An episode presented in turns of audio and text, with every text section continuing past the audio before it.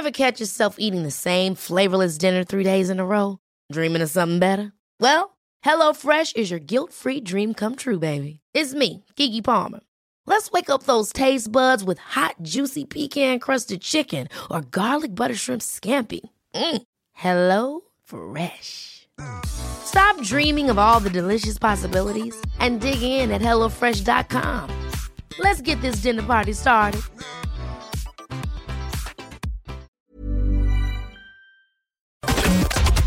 Opinion Line with PJ Coogan on Corks 96 FM. Good morning and welcome to and a very happy International Women's Day on the Opinion Line. 1850 715 the number. The text to WhatsApp 083 396 96 96.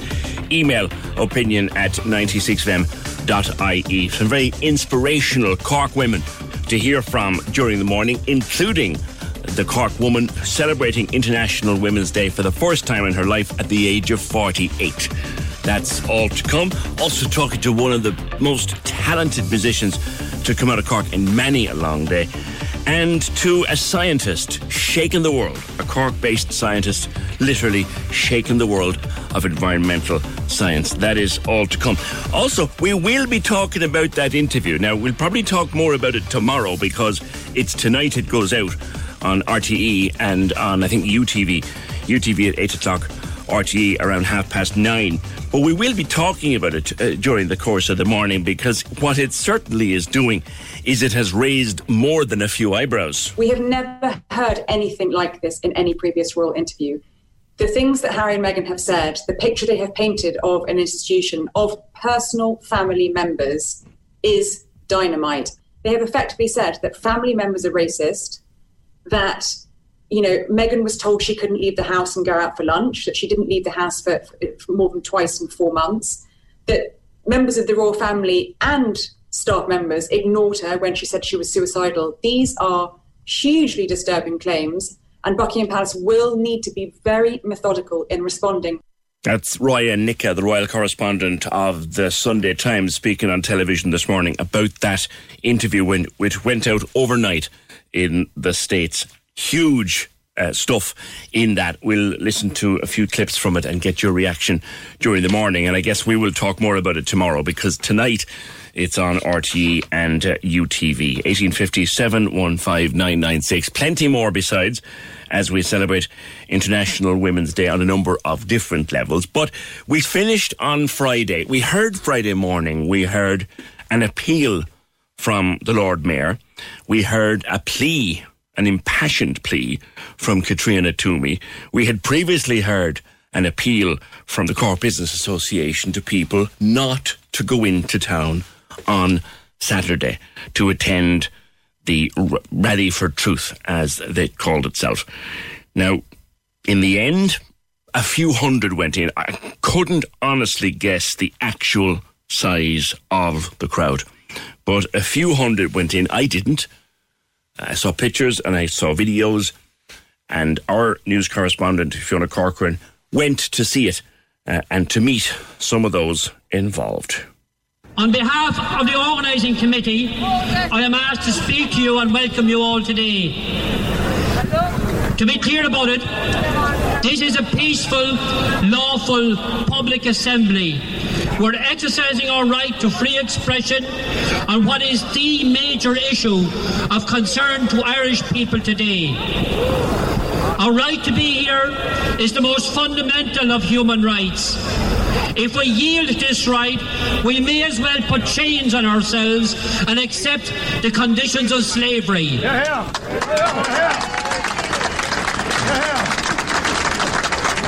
Shame on our Taoiseach, government ministers, and the City Lord Mayor, and others who have dismissed these fundamental rights. Shame on them. We know there is widely differing opinions in regards to the holding of this rally today.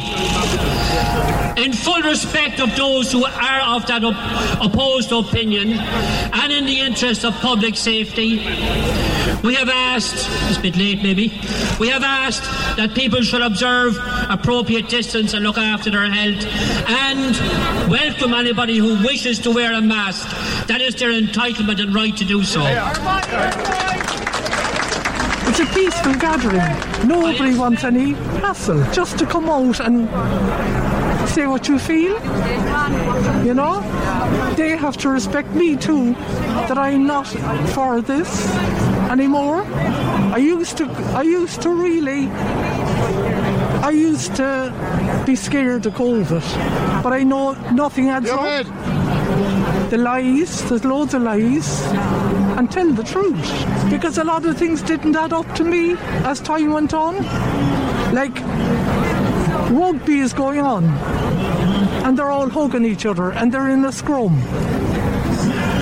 As well as that, there's a load of people and they're I mean, say look, the factories, the meat factories, all the people come in from Brazil. If it was that bad, why do they leave them in? You know what I mean?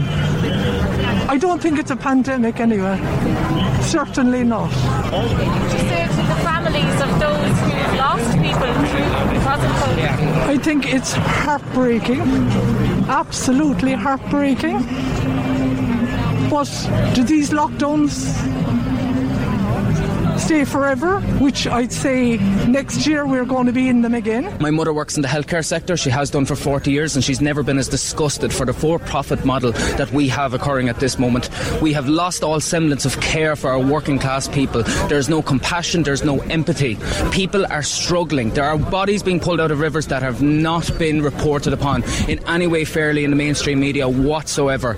We are turning and vilifying each other on people.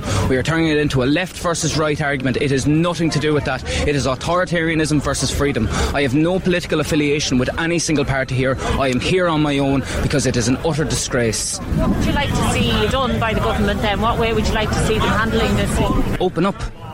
Open up the country. Let people have a choice. We say we're protecting the elderly. We never gave them a choice. We never asked them did they want to stay locked down. We never asked them. We just expected. We let them die on their own. Everyone who dies now have spent the last year of their lives completely on their own. My granny, I just saw her today. She's basically aged by about five or six years within the last year. It's an utter disgrace. I marched for my 27 year old brother Tom, who died from cancer and who we buried this day last year. If he was alive, he would be here marching before me. I marched for my aunt, who died in the hospice three weeks later, but was not allowed to see her two sisters because of unnecessary lockdown. I marched for my mother, who just after burying her second son, was never again allowed to see her dying sister because of unnecessary lockdown. I march for all the people who have died lonely from all causes since lockdown started and who were never given a proper funeral. I march for their families too who have not been allowed to grieve properly. I march for my 94 year old granduncle who has his church closed and his purpose of living taken away from him because of unnecessary lockdown. I march for all the old people who have had their purpose of living taken from them in their final years.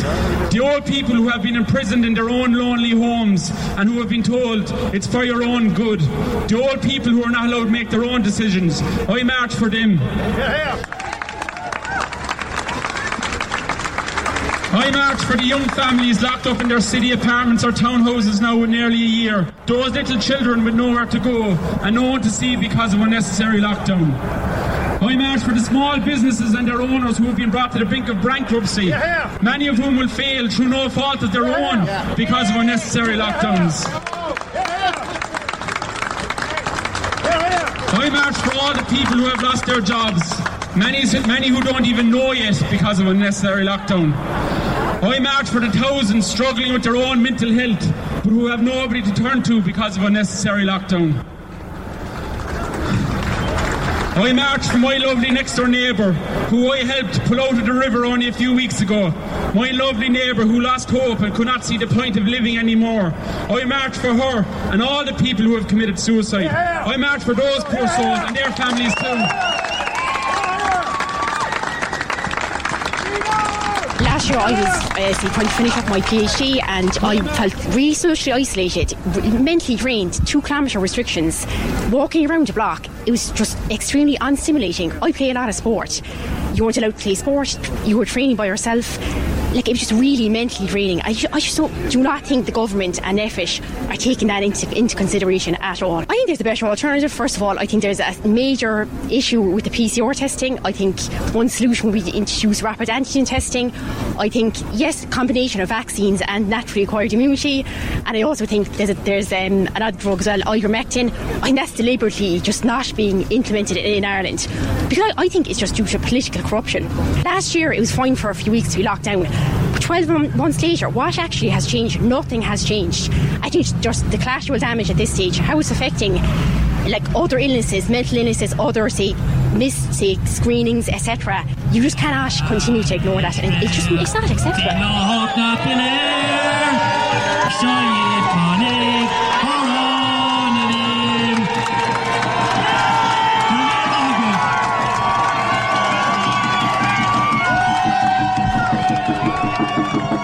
A montage from Cork City on Saturday afternoon. If you were to play conspiracy theory bingo there, you'd have had a full house halfway through it.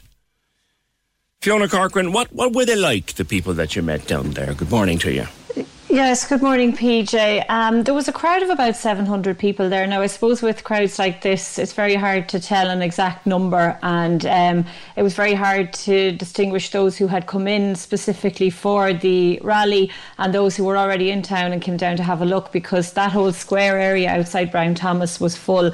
But then across the road, um, outside Dunnes Stores, there was a lot of people there as well, and a lot of there was a lot of people in their kind of um, early 20s, 30s age group. There was a lot of older people there as well. There was some families, um, were a few kids, but um, just a small number of children there. It was mainly that age group between 20, 30, 40 year olds who were at this um, rally and they uh, were very emotional a lot of them very fired up when the speeches were on. And you know i spoke to some of them uh, you heard some of the audio there mm. in the um, in that montage. And you know there was a there was a lot of conspiracy theories. There was also a lot of people who were genuinely upset about the length that the lockdown is going on here. And they believe that we shouldn't be in the lockdown anymore and that it's not doing people's mental health any good. And they believe that we need to get the country up and running again. And there was talk that Ireland is the longest um, lockdown in Europe and questioning that. There was a lot of anger towards the government. There's a lot of um, theories there that the government are telling us lies and that they're hiding the truth. There was also a lot of anger towards the mainstream media. Um, uh, the, one of the speakers, Ó Cadhla, said that in this country we need proper journalists to ask the right questions and to find out the truth that people really need to know. Um, so yeah, I mean, it was more a kind of. Um, you know, very, very emotional crowd. Very, um, when the speeches were on, people were very fired up. But it was a peaceful demonstration, and the organisers did insist from the very start that it would be a peaceful demonstration, mm. and it was. We, you know, there was a lot of concern, I think, in the city before this event because of the scenes that we had seen in Dublin the previous weekend, and even before it started, a lot of businesses in that area had closed their doors, and Dunnes Stores even put up boards mm. um, around all of the, the front of that store along the windows there. And um, we didn't have any of that which was good. Um, but it was it was a kind of a strange sensation being there, PJ, because you know we haven't had um, anything like that. We haven't had a big event like that. Mm. In the city or anywhere. Um, Were you confronted about our coverage, Fiona? Yeah, it was. um, a few people came up to me and said that you know, they hoped that I reported the truth. Um, they said that 96 FM, one woman in particular was a bit close for comfort, and she said that uh, 96 FM, um, you know, have not been reporting the truth all along, um, and that we're, you know, in the same vein as RTE, and that she hoped that I get the right message out there and the truthful message out there. I was accused of uh, fake news by several people. Um, and yeah, um, I was I was interviewing one person, and somebody else came along and said that the only thing I was interested in was the non-wearing of masks, and that's the only piece that I would use. Um, so yeah, there was quite a lot of anger towards the, the, media, and I wasn't the only journalist there who was confronted. I know several of my colleagues were the same boat, but not, not everybody was like that. Um, you know, I did have one woman standing beside me who pointed out that my bag was open. So, so you know, mm. um, there, but there were there was a lot of anger towards the media. Um, and during the speeches, um, the crowd, one of the speakers, it was Diarmuid Ó Cadhla, I think, said that, um, you know, RTE um, in particular and a lot of the mainstream media have been just broadcasting uh, what we're being told by the um, the, the politicians and we're not actually questioning them properly and that mm. um, we're, we're giving out these figures every night and it's scaremongering and um, the the uh, Diarmuid Ó Cadhla who and is involved in the People's Convention said that they did a study themselves based on figures they obtained from RIP.ie and they found that the death rate in Ireland last year wasn't um, in excess of any other years. So um, they said questions needed to be asked around that. So yeah, it was. It, it lasted for about an hour. The crowd built up fairly quickly. Um, I got in there at one o'clock and it was very quiet at that mm. time, and then the crowd started building from around 22 2 um, but uh, but by the time the speeches and everything were over it was uh, just before 3 o'clock and um, everybody had kind of more or less dispersed did they disperse stage. quickly? They did? They did yeah they did yeah. Um, now there were a lot of Gardaí around as well. Um, there was um, a, around 200 Gardaí had been deployed in a policing operation for this event and that included uh, members of the local division of the national division. Um, there was a Garda helicopter circling overhead for the entire duration of the event. Um, there were Garda checkpoints on routes coming into the city. Um, there were also Garda checkpoints um, in different counties, and I know that two people were arrested in County Kildare who were um, on their way down to Cork and had told Gardaí that they were coming to the event and they were arrested and have subsequently appeared before court. Um, there was also another man uh, arrested in Kerry, a similar incident, and there were two, um, a, person arrested in the county of Cork as well. And uh, there was two people arrested in the city centre, but one was for failing to comply with a guard the direction, and one was for a public order offence. And apart from that, though, um, it was yeah went off peacefully enough. Okay, thanks for that, Fiona. I know we've got a special report coming from you later in the morning with regard to International Women's Day. So have a good International Women's Day, Fiona. Take care. Thank you. 1850 715 996. That was great coverage of the rally. I always wondered what goes through these people's minds. They're bleeding from the heart, says a call. And John, in playing the montage there, PJ said you could play conspiracy theory listening to the contributors. I didn't hear any conspiracy theories there. Can you list out what made you say that? Well, they're throwing up this PCR nonsense, which you can dismiss with a, a good read. Like the, there was one gun out there that the, the inventor of the PCR test said it would never be useful for COVID 19. He died before COVID 19 was ever even heard of. So that's one that's blown out of the water.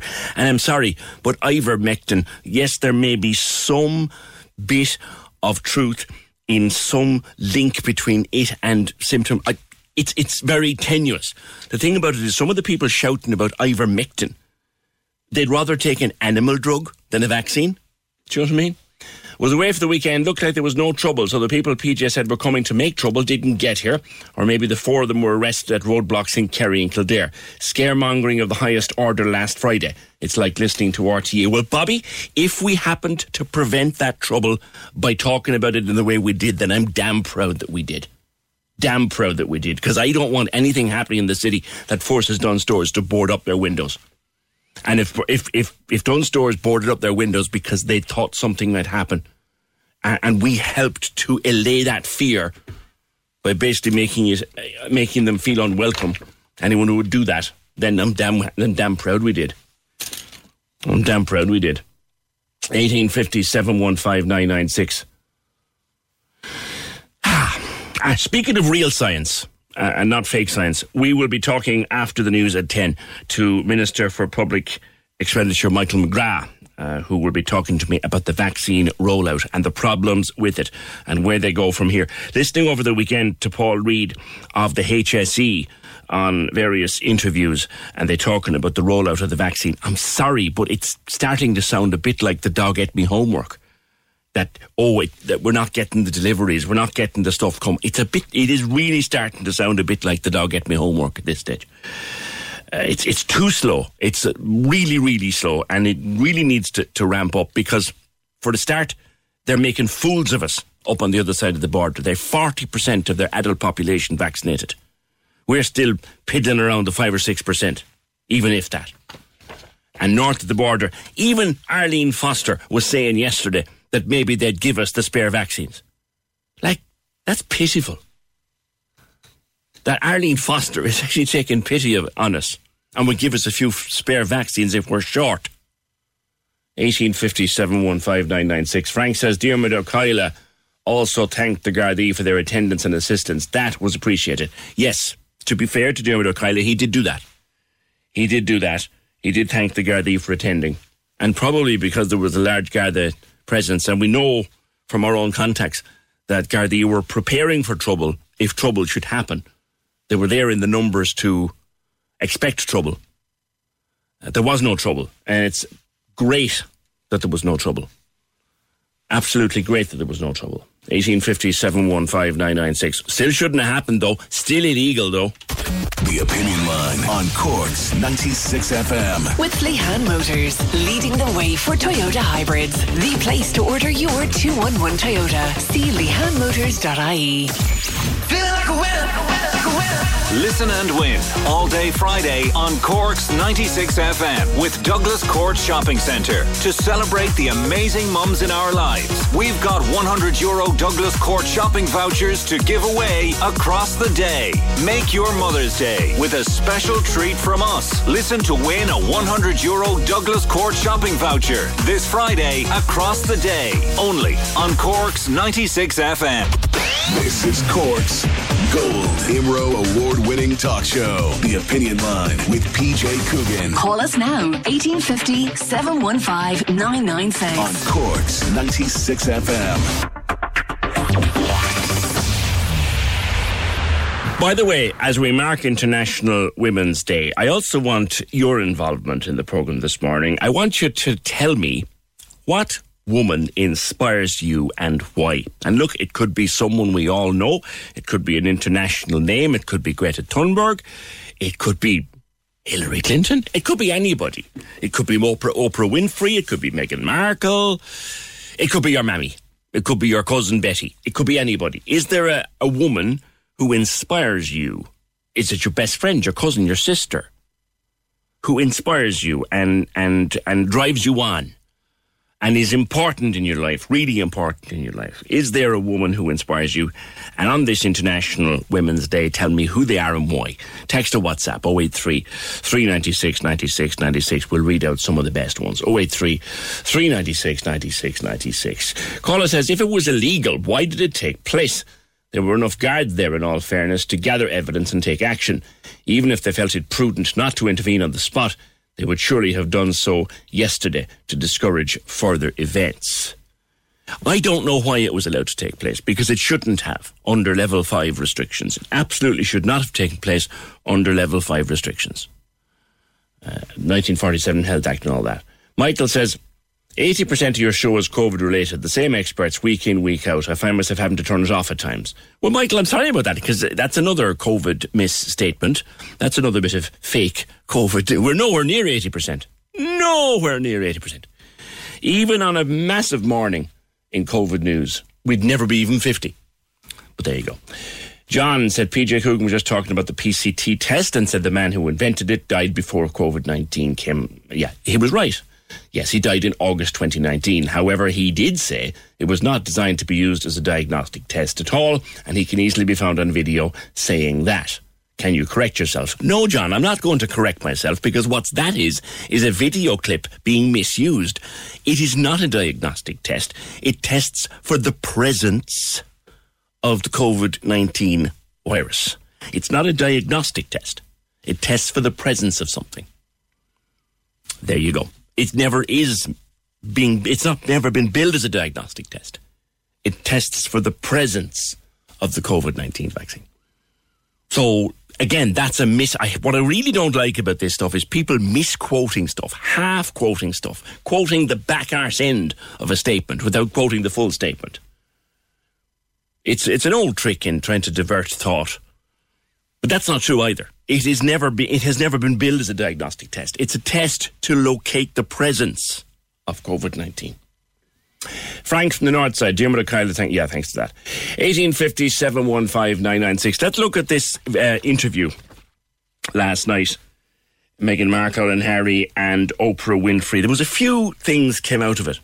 And like I say, we'll likely go into it in a lot more detail tomorrow when people have had a, a better chance to see the interview, uh, which is on, I think it's on ITV tonight at 8 o'clock, and it is on uh, RTE at 9 o'clock, as far as I can, uh, as far as I can make it out. Yeah, 9 o'clock, 9 o'clock on RTE, and it's 8 o'clock on UTV. It runs for about, about two hours, I think in total, including uh, commercial breaks.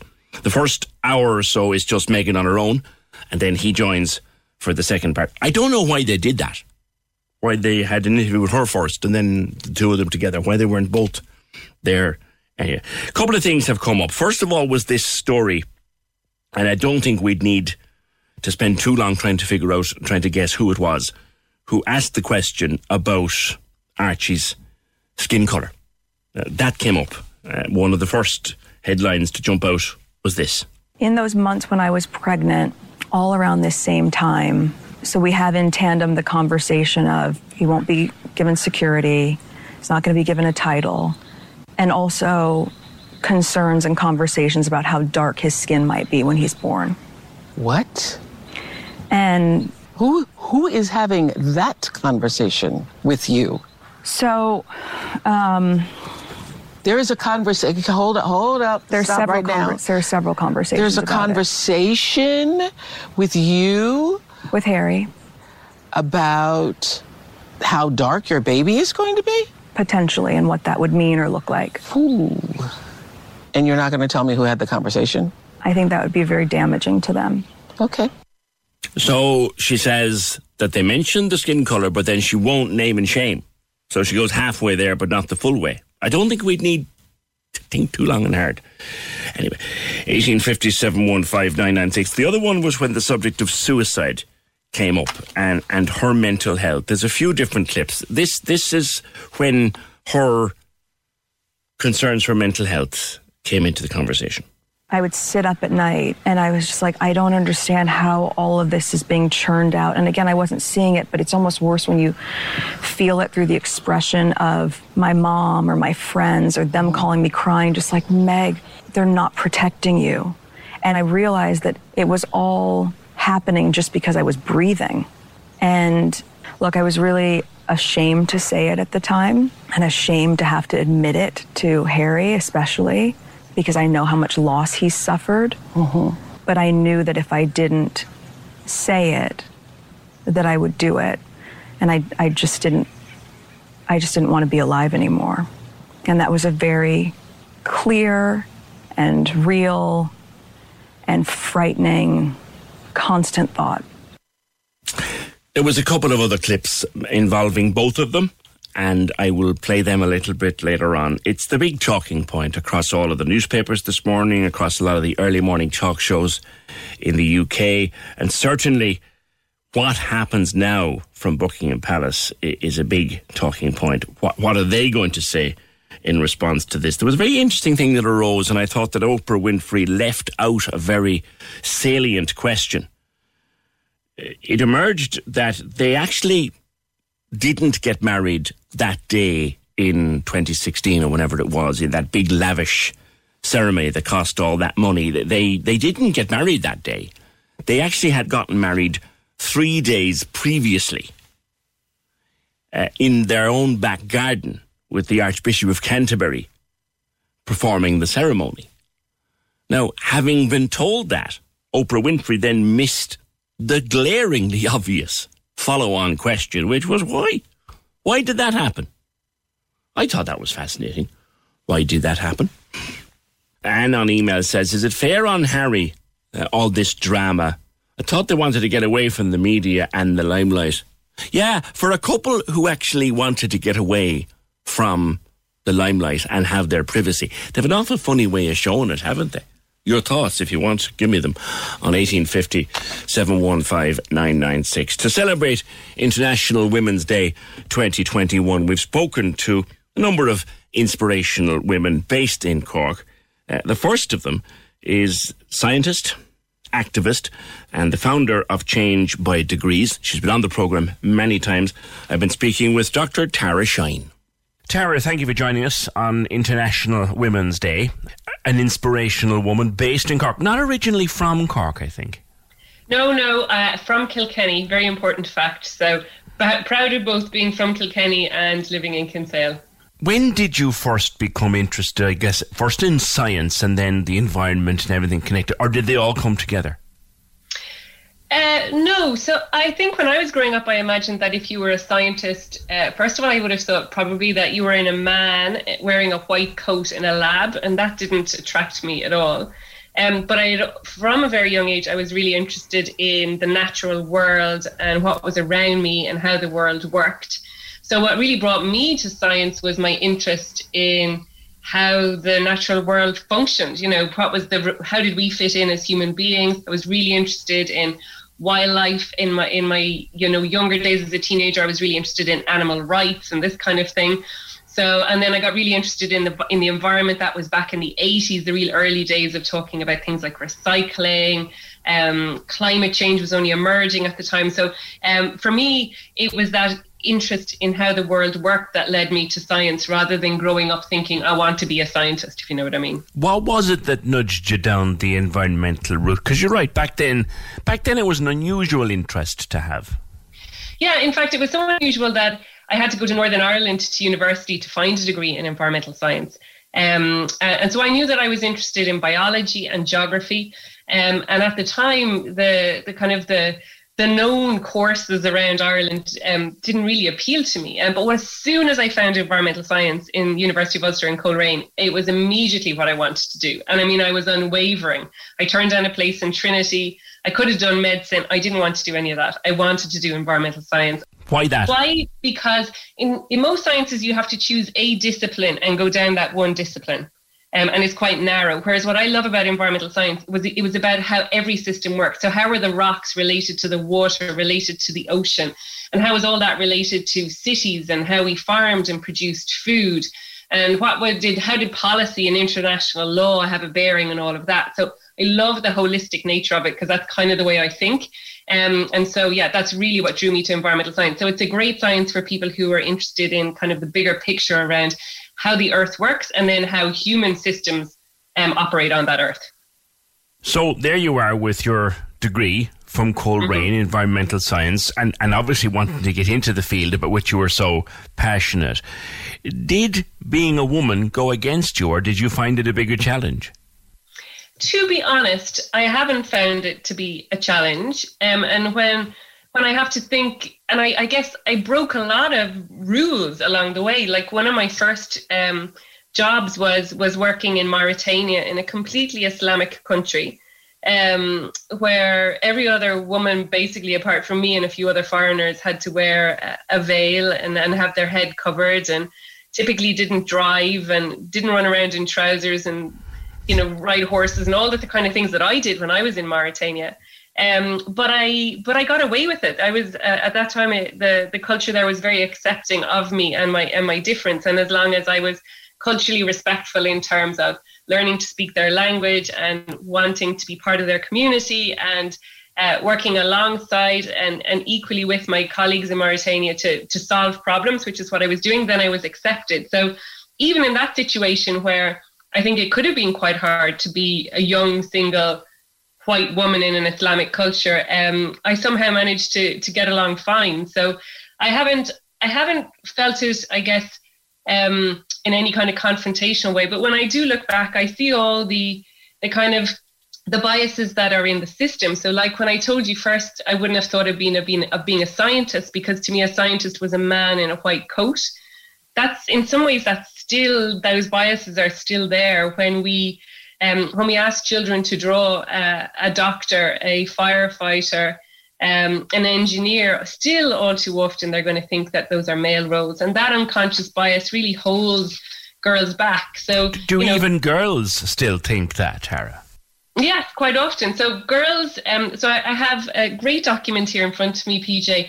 It's um, a gender fact sheet put together by Homeward Bound, which, which is this global leadership program for women in science that I'm part of. And it has 28 top facts around gender inequality in the sciences.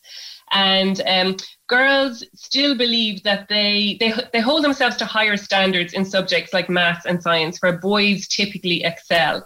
And that means that girls, A, are less likely to go for those type of subjects or those types of careers, but they also have much higher expectations of themselves and they're harder on themselves. So they may not, you know, they may not stick the course with that subject.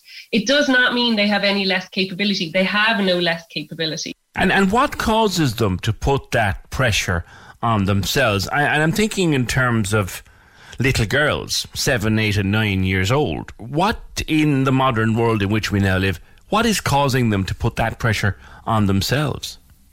Well, it's it's societal. Society still tells us that women, men are more capable than, than women. You know, a study done by Yale University um, in response to CVs that had come in in response to a job application where the name of the person ap- applying was, was blanked out. Um, the CVs that described men were always um, weighted as more capable than the CVs that came from women it's so pervasive in our society that you know men are seen to be more competent women are more emotional um yeah you know this is why uh, you know. I think one look at jacinda ardern would blow that right out of the water. Yeah so we need more jacindas. So imagine i in all my growing up ireland has um hasn't had a, a female taoiseach okay? In all my in all my growing up imagine how different that is for girls growing up now in New Zealand to see that the leader of their country can be a woman. Yeah. Um, we've at least had, you know, Mary Robinson and, and Mary McAleese as, as female presidents. And I think that changed a lot for, for us as young women growing up to see that that was possible. Um, but you need you need to see that it's possible. You need to know that it's possible. It's really hard when you're the only uh, woman studying you know mechanical engineering or chemical engineering and all your and all your colleagues are, are men so it, it's it, people need to see that role model it's so much easier to be what you can see yeah, you wrote a piece about that in the Irish Times a, a, year or two ago. You called it that, or you said you, you can't be what you can't see. Is that well? Is that what you mean there? So I think, except, I think sometimes you can be what you can't see, but it, that depends. That you have to be a very particular type of person for that. It's much easier to be what you can see. So it's much easier to dream and think that you would be an engineer, or even to think to put that on your application form, you know, your CAO form or whatever. If you've seen female engineers and you've had chances to interact with them and see what they do. So it, you know, uh, I recently did a Royal Institution Christmas lecture, and one of the guests was um, Inas Abu Hamid, and she is a female engineer leading on all the innovation in the area of hydrogen power. And again, she is exceptional in her field as a female working on this very innovative um, uh, side of engineering. But because she's there and she's visible doing this, and young girls can see her speaking about her role as a scientist um, and her role in innovating for a better future for us all to live in and innovating for better transport, it's much easier for them to think that, oh, that's something I could do. Um, it's hard to imagine being something or doing something that you have no role models in. Here's a strange question. Has the pandemic, do you think, brought strong women of science more into the limelight? Because I'm thinking of some great people like Professor Aoife McLysaght, those kind of people who have come to the fore with fantastic knowledge and a brilliant ability to share it. It's mm. been an opportunity. Yeah, for some, I guess. Um, so Aoife is a fantastic communicator um, and and has practiced this art of, of, of, visibility and communicating that we all need to practice in order to succeed. So that's a, a key thing that holds many women back. But overall, I'd say it's a pretty mixed bag. Some women have had so many more caring obligations because their um, their their kids are at home. They may be responsible for an elderly or vulnerable uh, parent, yet they're also trying to do their work. Um, so some women are turning down opportunities to be visible. I know in the last few couple of months where I've been really busy and I have my kids to homeschool, that there are lots of opportunities to speak at things that I've turned down because they've been in that time of the evening when I finally emerge out of my office and I need to give my kids some of my time. You know, so I also think it can be both ways because everything is online. It can give you more opportunity to engage, but because we have so many different responsibilities to juggle at the moment and you can't get any help with them, um, it can also lead you to turn down opportunities. Who were your female role models when you were growing up, Tara? I honestly didn't have any. I, I don't know this this this um yeah, or, or, they weren't typical anyway. I think my role models were, were very close to home. I think they were my mom and, and my granny and the women that I was immediately surrounded by. I didn't have a, um, you know, a sort of a, a high profile, uh, you know, someone that I looked up to, our role model. Um, maybe there weren't that many of them, you know, in terms of women. Who would who would they have been? I, so I, I would say I'm much more inspired by the the women that I've worked with closely throughout life, and I'd say that even in in later years, it was so it's some of the women I've you know it's the indigenous women I've worked with in Africa. It's the uh, the women that I've worked with and shared roles with in you know in jobs and things like that. The the the, the, women fellow mothers of kids in my school. I think those are greater role models to me. Perhaps easier for me to relate to because they share the same reality if you look at someone like like Mary Robinson and, and her influence worldwide in terms of, of climate change, something she said in, in her book was that women change behavior, that they are the solution to climate change. Why do you think that is? So, I, first of all, I have to declare that I worked with Mary as eight years as her advisor on climate justice. So, we've had endless conversations about these types of things. So, um, one thing is that you know the education of women and girls is in the top three solutions to climate change. Um, and that's because uh, a you can't solve an issue as big and challenging as climate change and not have half the people at the table. Um, but it's also because if we equip women with this, with um, the knowledge and skills and reproductive rights, so they can decide what size their family is, so they can get a job, so they can go to school, so they can be economically independent, um, all of these things help to bring more more women uh, power and women innovation to solving a crisis like the climate crisis. Um, and then I think there is women in terms of women's leadership. We're more legacy minded. We tend to turn, we tend to take a longer term view. We tend to be pretty good at collaboration. Um, and so, just as you spoke of Jacinda Ardern, I think we need um, women who lead with really strong human values, like the value that that is at the basis of Jacinda Ardern's government policy is kindness, mm. um, but who are also good at bringing people with them and who are not afraid to share power, but they they will share power, recognizing they don't lose power by sharing power, and that the more that they um, collaborate with people um, and have a collaborative form of leadership, that the more they can achieve. Whereas a lot of the leadership styles that we've seen demonstrated in the world to date have been men seeking power over others. Um, and that system has possibly got us to where we are today. You mentioned earlier on about you know not ha- having been a female Taoiseach in in your lifetime. Uh, mm-hmm. I think your daughter has said that she, she wants to be president, not of Ireland, but of the whole world. Now, now that's ambition, if, if ever, if ever I heard it. I know, but I love that. Isn't that good? You know, we were walking on the beach in Garrettstown and we were having this chat about about this, about presidents and one thing or another. And um, and Lauren said, "But wouldn't it be great to be more than the president of a country? Like, couldn't couldn't I be the president of the world?" And um, and I don't know what the equivalent to the president of the world is, but maybe you know UN Secretary General, and we haven't had a female UN Secretary General yet either.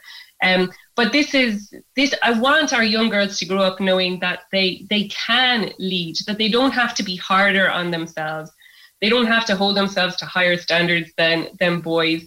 You know, it, it it's even things like getting people to apply for jobs. Many women self-select themselves out of jobs because they only um, meet three out of four of the criteria. Yet a man will still apply for the job if he meets two of the criteria, and he'll have the confidence to do that. So, in some ways, we, we have to really build these confidence and leadership skills in our young girls from a very very young age so that they know that they can they can be whatever they want to be. They can hold the highest leadership positions.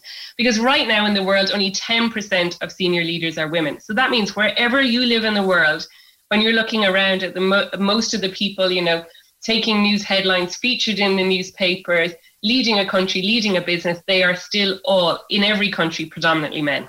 Here's a slightly controversial aspect to that.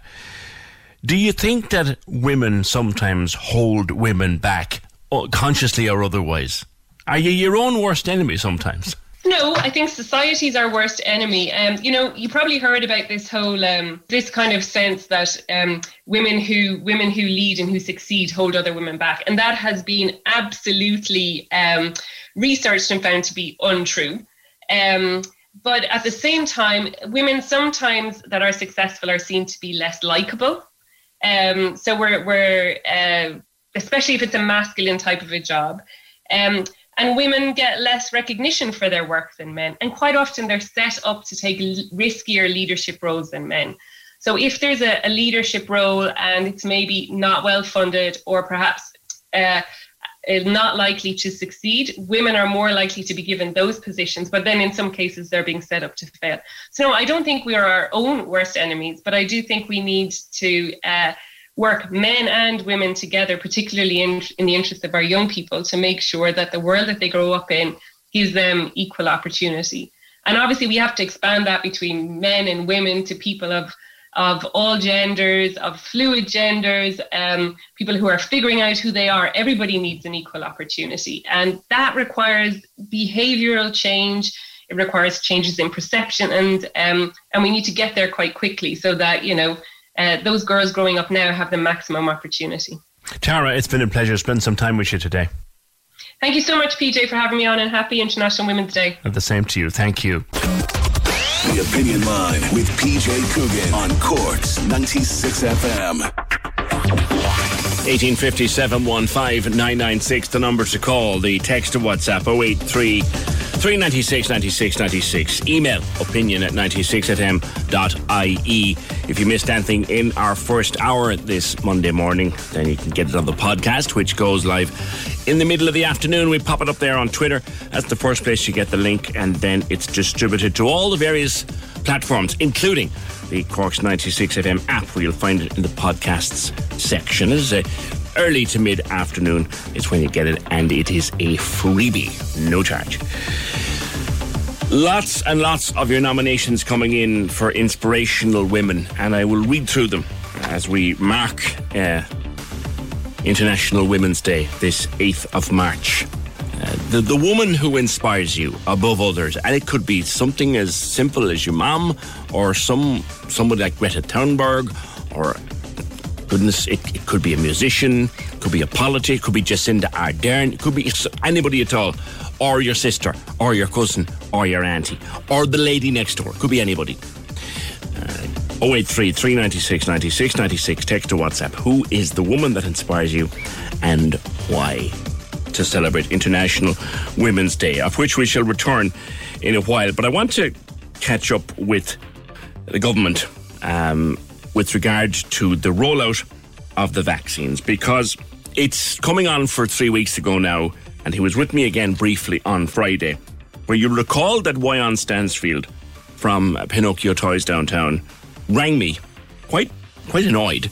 His elderly parents, I think dad is 91, mom is 86, they had been called for their vaccine and called and given an appointment and booked in and all of that, only to discover at the very last minute that there was no vaccine and the appointment had been cancelled. Now they've gotten their vaccines, they got them on Thursday, and Moyan told me Friday, all is well. But by the end of that programme, we'd had a couple of other calls and a couple of other messages to say, Come here, that happened to me too. And it has snowballed over the last couple of weeks to, to the point where it became national news last week the slowness of the rollout and the fact that some surgeries weren't getting their allocation of vaccine. One surgery up the west of Ireland got its vaccine and got no needles. And it, it would appear to be, it would appear to be a mess. Also, we have targets not being met uh, in terms of the numbers of people being vaccinated every week. And as we look to the north, where they now have the bones of 40% of their adult population in the north has had at least one dose, and we're down here, we haven't yet hit 10%. So, what is going wrong, and is there any prospect of it coming right in the short term? Let's bring in the Minister for Public Expenditure and Reform, uh, Cork TD, Michael McGrath. Deputy, good morning. Uh, good morning, PJ. How are you? Good, very good, thank you, and thank you for taking our call. No problem. What is wrong with the rollout, Minister? It's very slow. Well, in, in general terms, it, it is being given out as quickly as it's arriving into the country. I mean, as of this day last week, we had received a total of 520,000 doses of the three different types of vaccine. And uh, on Saturday, uh, two days ago, as you know, we had a half a million that had been administered. So, what the HSE are telling us is that within a week of vaccines arriving into Ireland, 99.6% of them have been administered. So, in overall terms, like the constraint here, the limiting factor is supply internationally. Uh, there have been issues with AstraZeneca supplies, and there have been, unfortunately, reliability issues there that are well documented. There were three occasions in the last uh, short number of weeks where, uh, at, at short notice, uh, the supply schedule was not um, kept, was not honoured, and those changes have a big impact because, of course, that vaccine at the moment is not being administered to elderly people, mm-hmm. uh, as you know, in line with the advice. So they have to change the plans.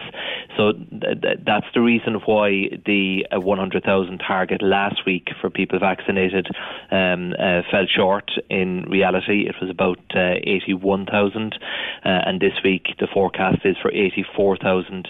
But separate to that, then there were operational issues, and you've touched on them there, uh, with a number of GP practices not getting the vaccines exactly when they were told they would get them, and in some cases not getting the, the consumables, the syringes, and so on, um, exactly when they should have got them. And it was in a relatively small number of cases, uh, and the HSE have put in place measures now to address that. Uh, they have new relationship managers identified to liaise with the GP practices.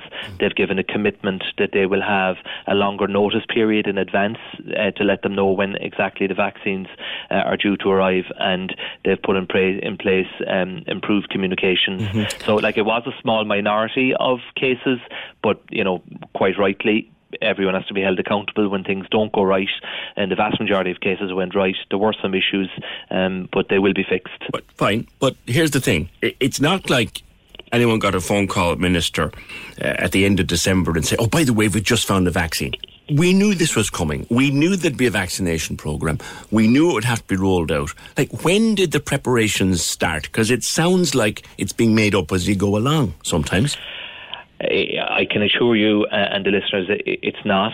The preparations have been underway for, for many months.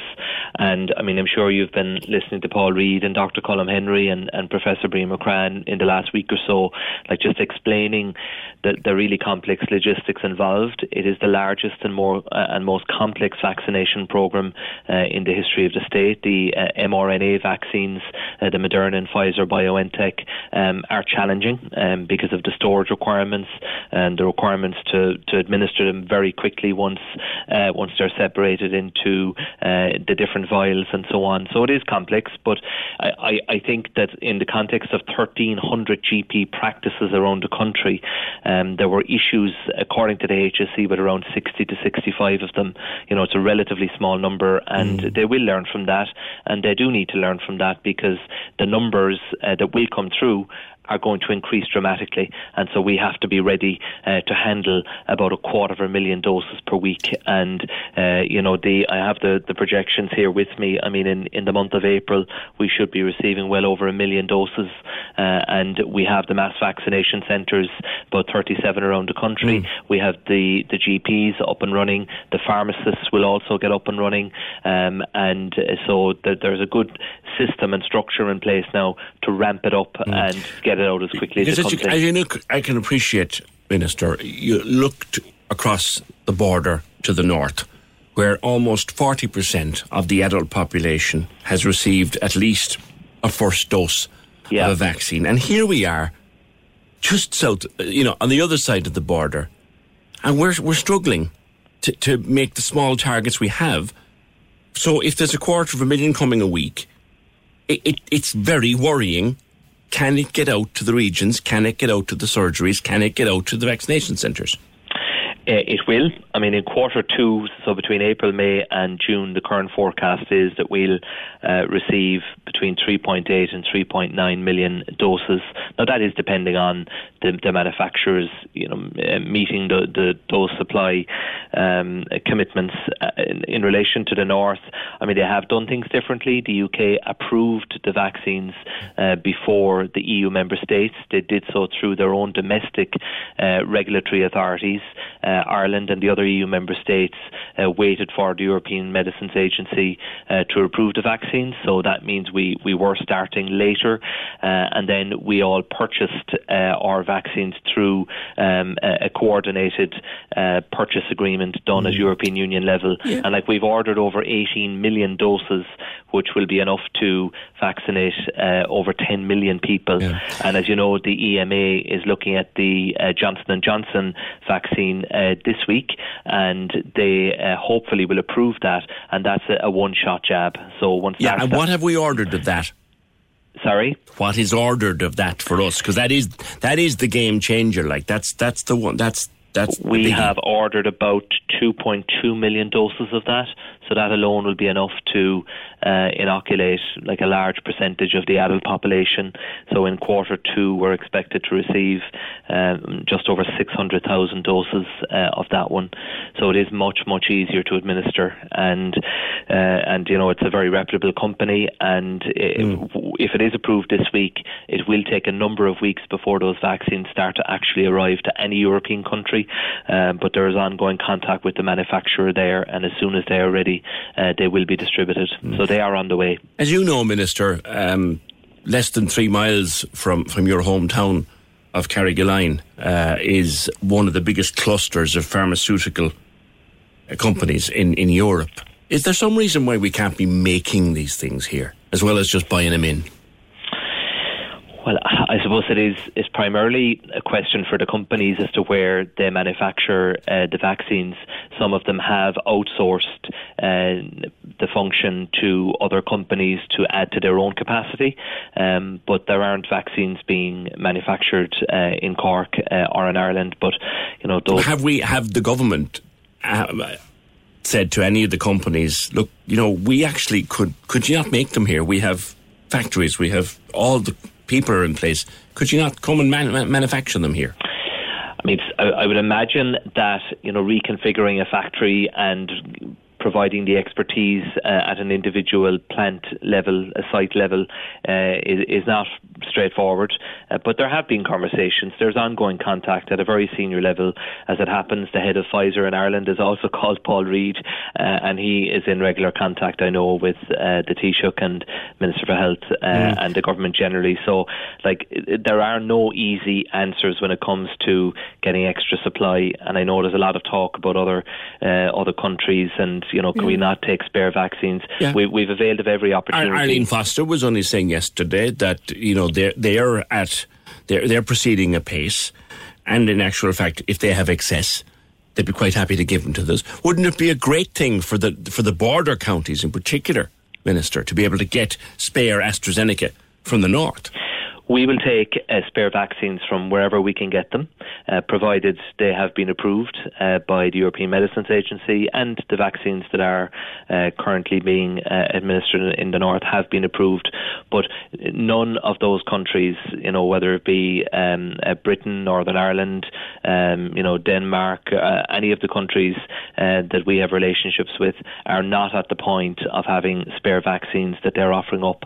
Mm. There, there were a number of European countries that were not using their supply of AstraZeneca vaccines and uh, for a period of time and were stockpiling them. There were reports of about 2 million doses in Germany not being used, for example, but they now have changed their policies and a number of those countries are now starting to administer hmm. AstraZeneca uh, to their older population. So, uh, you know, we are asking around um, and we are, of course, pursuing every opportunity because as you can appreciate, we, we, we are falling, we are falling behind. To to be fair. Like the other thing too, Johnson and Johnson approved in in the states, as you know.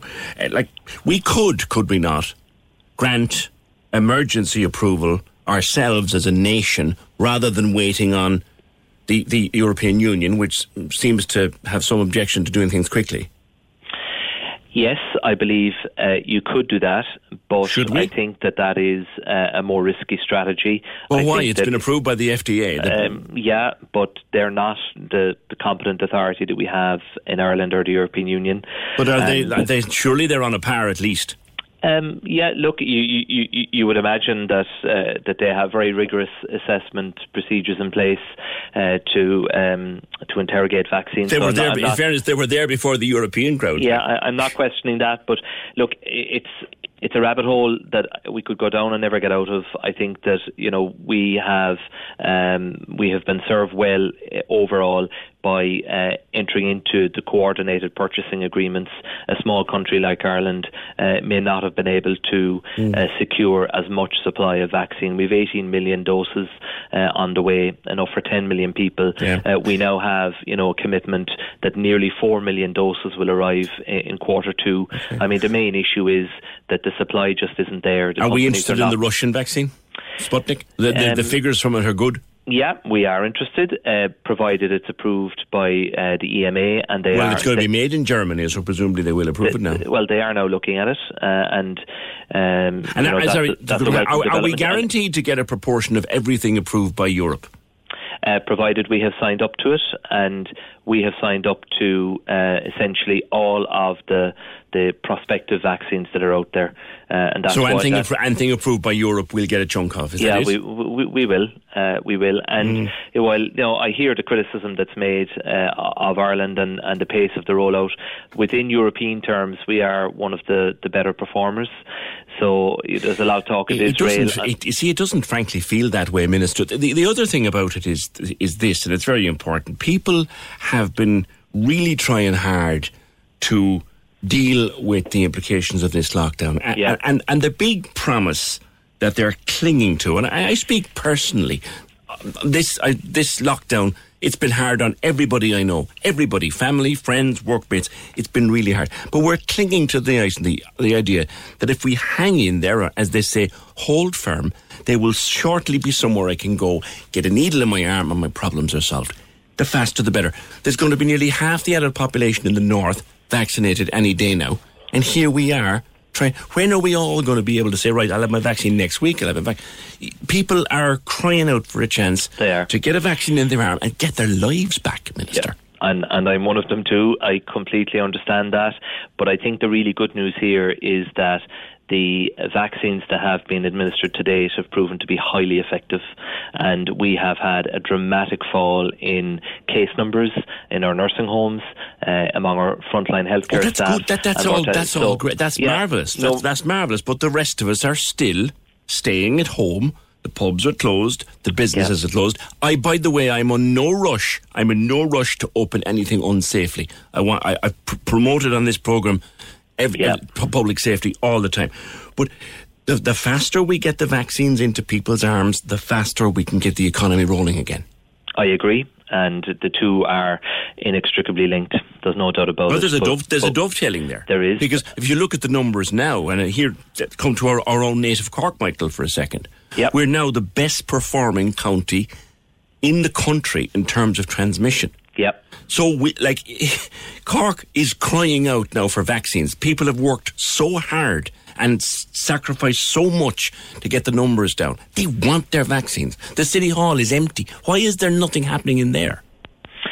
Well, it's a question of supply. I mean, we're putting in place the, the infrastructure, and those facilities uh, are going to be needed because we're essentially going to be trebling the number of vaccines uh, that are uh, administered each week. So, if you take that it was 81,000 uh, last week, you know, we will be moving towards three times that. We'll be moving towards a quarter of a million a week, and so we're not going to be able to do all of that at the GP clinics.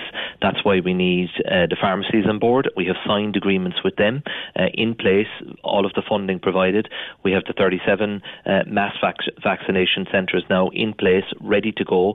So we have put all of the infrastructure and the capacity in place uh, to ensure that the vaccines are administered as soon as they arrive.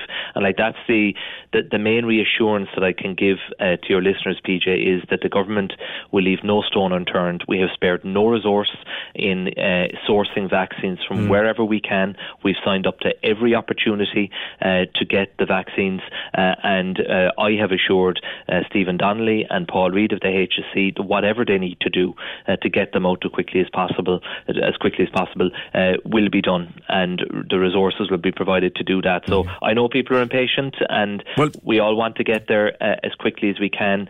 Um, but I, I take great heart from the experience to date. They are working, Okay. and a lot more of them are coming, and they're coming fairly quickly now, uh, and uh, that's really positive news. Well, well, can I invite you here and now to come back on the show in a month's time? And we'll talk about where the progress is compared to today. And and maybe we can organise that between, as they say, your people and my people. Of course, But anytime. just before I let you go, Minister, on the subject of quarantine, we hear there in the news at 10 o'clock that the, the, the, the President has now signed the quarantine into law. But it's still going to take at least another week? Um, it's almost there. Um, so I was in touch with Minister uh, Donnelly over the weekend, and the Department of Health has uh, done a huge amount of work now to get this up and running. It will be among the strictest quarantining regimes uh, in Europe, uh, and it will involve ho- hotel quarantining for people coming from uh, a whole list of countries. Uh, it is already a legal requirement that people quarantine in their place of residence when they come into Ireland, but for those coming from countries that are deemed to be higher risk, they will be doing so in a state-controlled facility. You know, it is um, in normal times that would be seen as an extreme measure. Uh, and You're wary of the warnings coming from Australia that if you don't quarantine everybody, it will fail. Um, I don't believe it will fail. I think that uh, it is a, a proportionate response, and I think the public want to see it.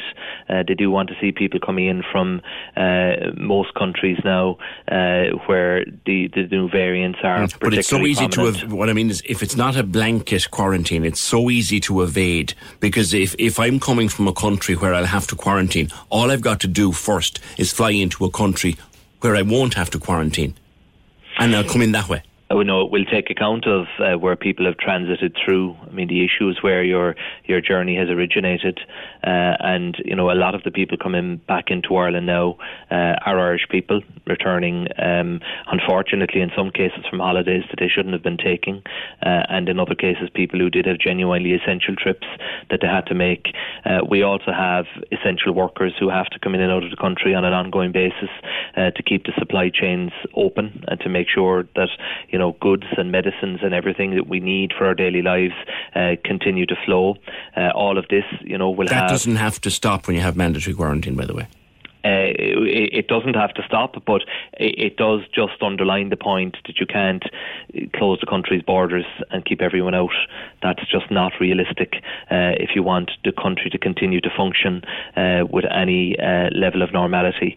So there is. There's no, no, there's no question of any keeping everybody out. It's essential, non-essential, non-essential is what you quarantine. Yeah, and, that is already in place uh, for people coming into the country. But the difference now is it will be done in hotels that they themselves will be paying for. But it is already a legal requirement uh, for people who come here to do that. And if they don't, uh, they can be prosecuted. Okay. Going to leave it there with you for today. Hopefully, we can come back in a few weeks, um, Thanks, PJ. Minister, and see what's happening with the vaccine rollout in Cork. Thank you very much, Minister for Public Expenditure and Reform, uh, Michael McGrath.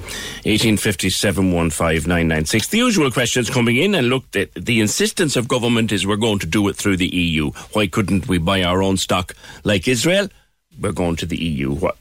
Loads of other countries, Singapore, Iceland, all got doses, all much smaller countries why can't we buy our own? They don't want to buy our own. They want to get everything in through the EU for reasons best known to themselves. I am a high risk person who's cocooned all year. I'm still waiting on the flu jab from last year. That went into short supply, dear Lord. 1857 15996. Andrews in Blackpool. The powers that be have had months to get this in place.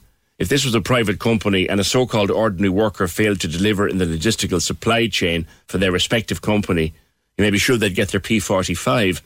It's amazing, pre election times, these same so called public reps can get their political PR drivel leaflets into every household in the country. Says Andrew, thank you. 1857 15996. The Opinion Line on Corks 96 FM. With Lehan Motors, leading the way for Toyota hybrids. The place to order your 211 Toyota. See lehanmotors.ie. Simon Murdoch and the best music mix. Weekdays from midday on Corks 96 FM. Whether you're at work, working from home, or just in the car, let me help you race through Monday afternoon. I've got some friends with me as well Olivia Rodrigo, Pink, Adele, they're all there. See you from midday on Corks 96 FM. This is Corks Gold Imro award winning talk show. The Opinion Line with PJ Coogan Text or WhatsApp now 083 396 96 96. on Corks 96 FM. I'm working in the airport. When will they open fully? What help will the government provide in the meantime? I guess they'll only open fully when we can all travel properly again, which again ties in with vaccines. We're only a small nation. We're surely small enough to have struck a deal with the likes of Israel and Iceland if the right moves had been made. They're so insistent on clinging to the EU model. It would annoy you, actually. Would the minister be amenable to coming in this It's that time of the year. Your vacation is coming up. You can already hear the beach waves, feel the warm breeze, relax, and think about work. You really, really want it all to work out while you're away. Monday.com gives you and the team that peace of mind. When all work is on one platform and everyone's in sync, things just flow wherever you are. Tap the banner to go to Monday.com.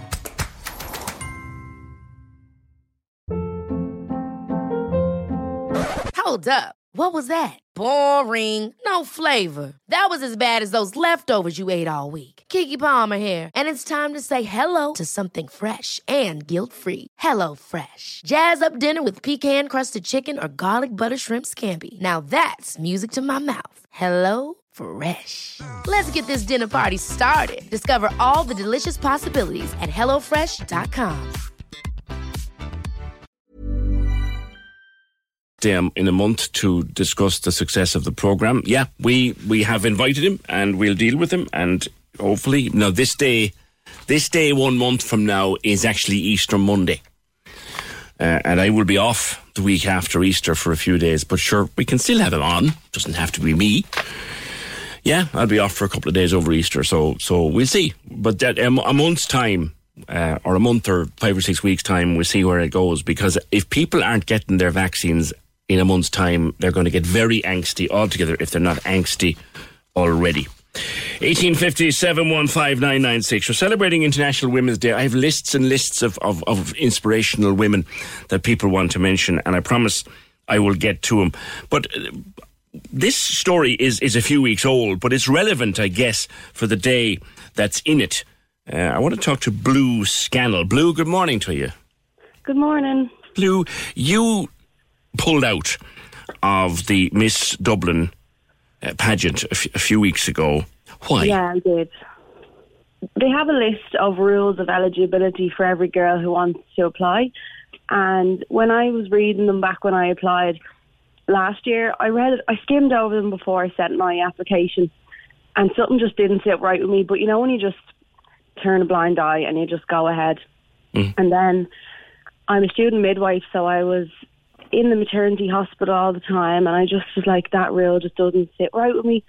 And that rule is that you're not allowed to have ever given birth to a child. Now, Oh. to me, like, I don't even know how I like turned a blind eye, turned a blind eye to it. Is that back then. specifically there in black and white? Yeah, literally, that is the words that it says. It says, shall not have ever given birth to a child. It's not like cannot be like they they say that if you're a mother, you might be too busy with your children to participate, but that's not what they say. They say must have never given birth, which is just ridiculous. Like, Mm.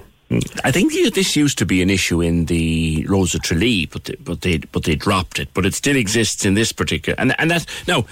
I, I, you you have no children, I take it. no, I have no children. Yeah. So really, it didn't apply to you. So so why did you pull out? so it didn't apply to me, but we all know someone who's had a baby or who has given birth. We all know that every birth don't come out with a baby. Like people can lose children, which is terrible, and they know this like themselves, and they still have the real there, which is just so heartbreaking. But um, being in the hospital and studying to be a student, studying to be a midwife, I just couldn't stay quiet. But my goal was to bring it up to them in hope that they would change it and then I could stay in the competition because it is something that I was enjoying. Yeah. But they just told me to leave if that's how I felt. So I was kind of essentially. And that's all they said to you. Oh, you, you, you queried it with them, obviously. Yeah, yeah, I was still in the competition, and then I just said, I think it'd be great if we could change this because they they enforce that rule because it's something that Miss World enforces. However, I said in my email, like, if we were the first country to be like, no, I'm not okay with this, it would be amazing for Ireland given our history and everything. And they just said, now if you feel like that, you can't really be in the competition. So mm. I have to pack my bags and leave. Because you you look you have to look at a couple of different scenarios other than other than than the obvious. You what about someone who, God forbid, had a stillbirth, uh, Exactly, yeah. right? Or that that rule, someone who's adopted a child could Yeah. actually take part. Yeah, they could. It's very like you're subjecting a woman to. You could say family status, but you could also say like they're the old Irish like virginal way. Like they don't want you to have, like you said, you can adopt a child, Mm. But you can't have had a child. Yeah, yeah. Or if you'd lost a child, Yeah, that also precludes you. exactly. Yeah. Yeah. Yeah. What do you think it says about Ireland 2021 in terms of, of the attitude to women on this International Women's Day, Blue? Oh, I think it is a kick in the teeth to Irish women, all Irish women, not just women with children. We all come from, we all have mothers, we've all came from someone who's had a baby, and we look at them and they're being singled out from this huge competition in Ireland just because they've had a baby. Like, come on, it's 2021. Ireland's history hasn't always reflected well with young Irish women or any Irish woman and they're still enforcing this rule nowadays. It just breaks my heart. How much of it was influenced by your chosen profession, which is that of a midwife? Uh, you know, I- the, how much of it was influenced by that? Yeah, like I think I, I think it's a big part was the, was midwifery, like seeing young women and being at their births and stuff. But then again, if I wasn't doing midwifery, I feel like I'd still say the same. Like I have a strong mother. I have three older sisters. I'm the youngest of four girls. Like I think even not being in the course I am in, I would still feel the same way. I'd still mm. be disgusted. Now, it also says you can't have been married. You okay Yeah. with that? I just think it's none of their business at the end of the day. What what choices you have in life, it doesn't affect the type of person you are. If I chose to get married last year, then I can't to compete.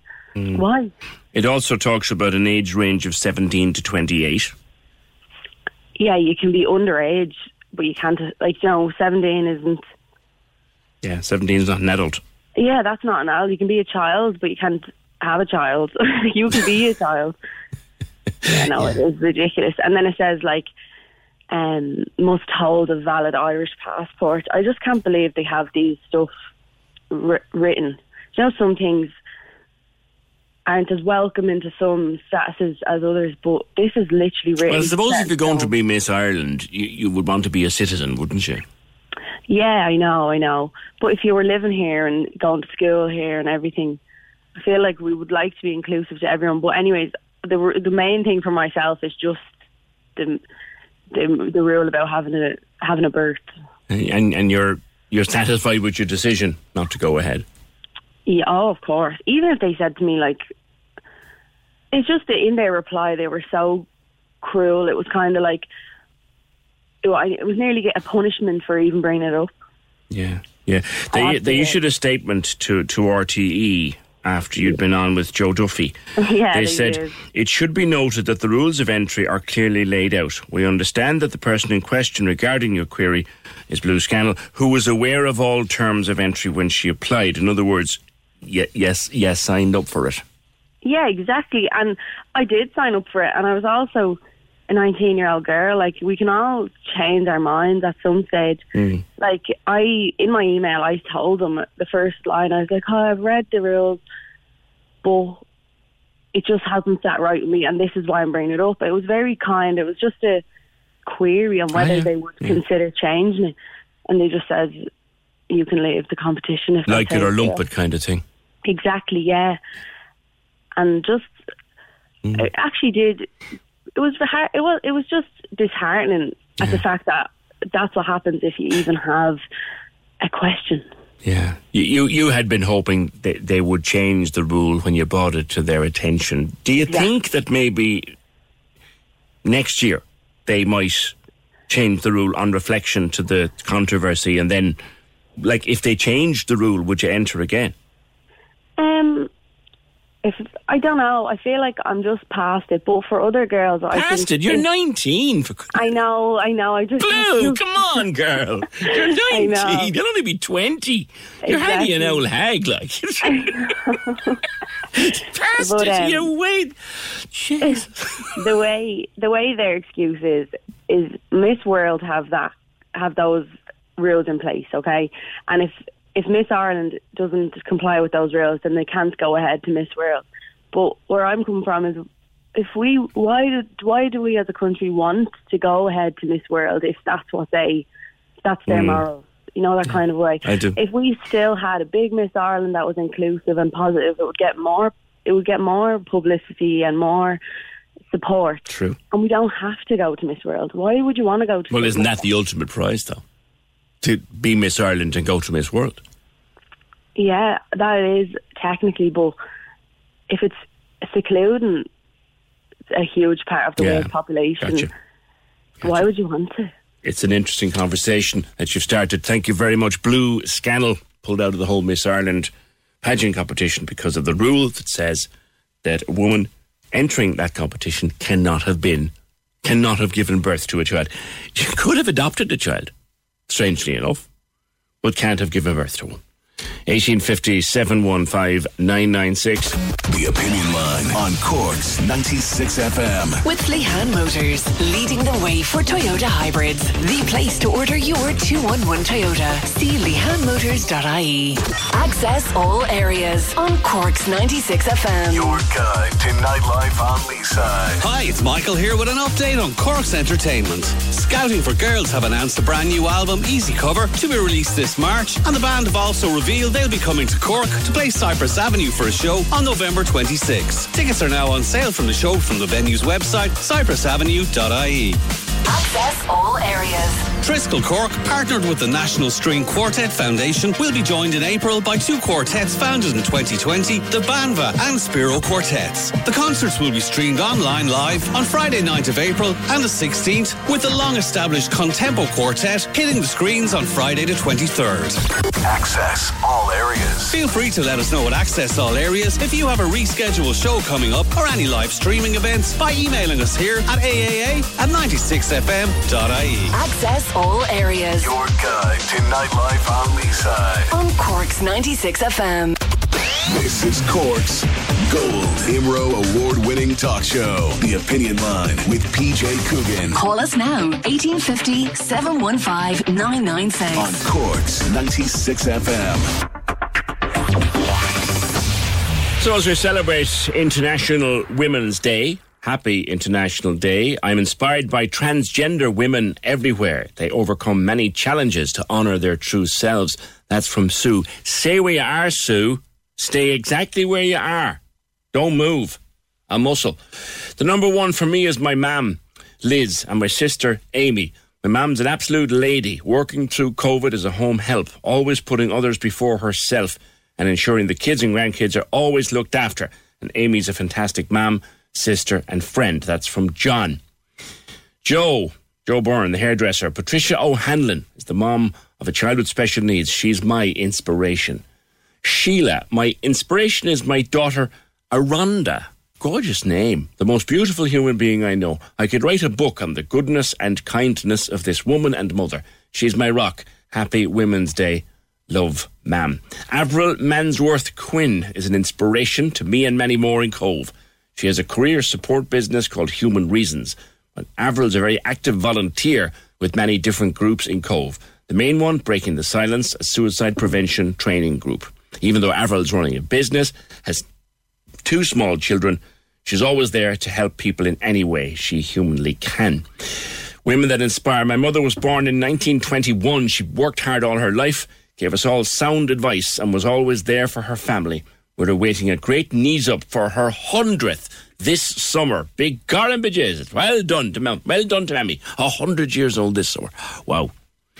Uh, does it go? Does it? Does a lot go back to when parents buy dolls and other gendered toys for women? Or this is to do with the issues raised by I think maybe Tara Shine earlier on. Right. More of your messages about the women that inspire you. Very welcome on 083 396 96 96. I asked Sue to stay put because our next special guest for International Women's Day is a woman that I first interviewed last November.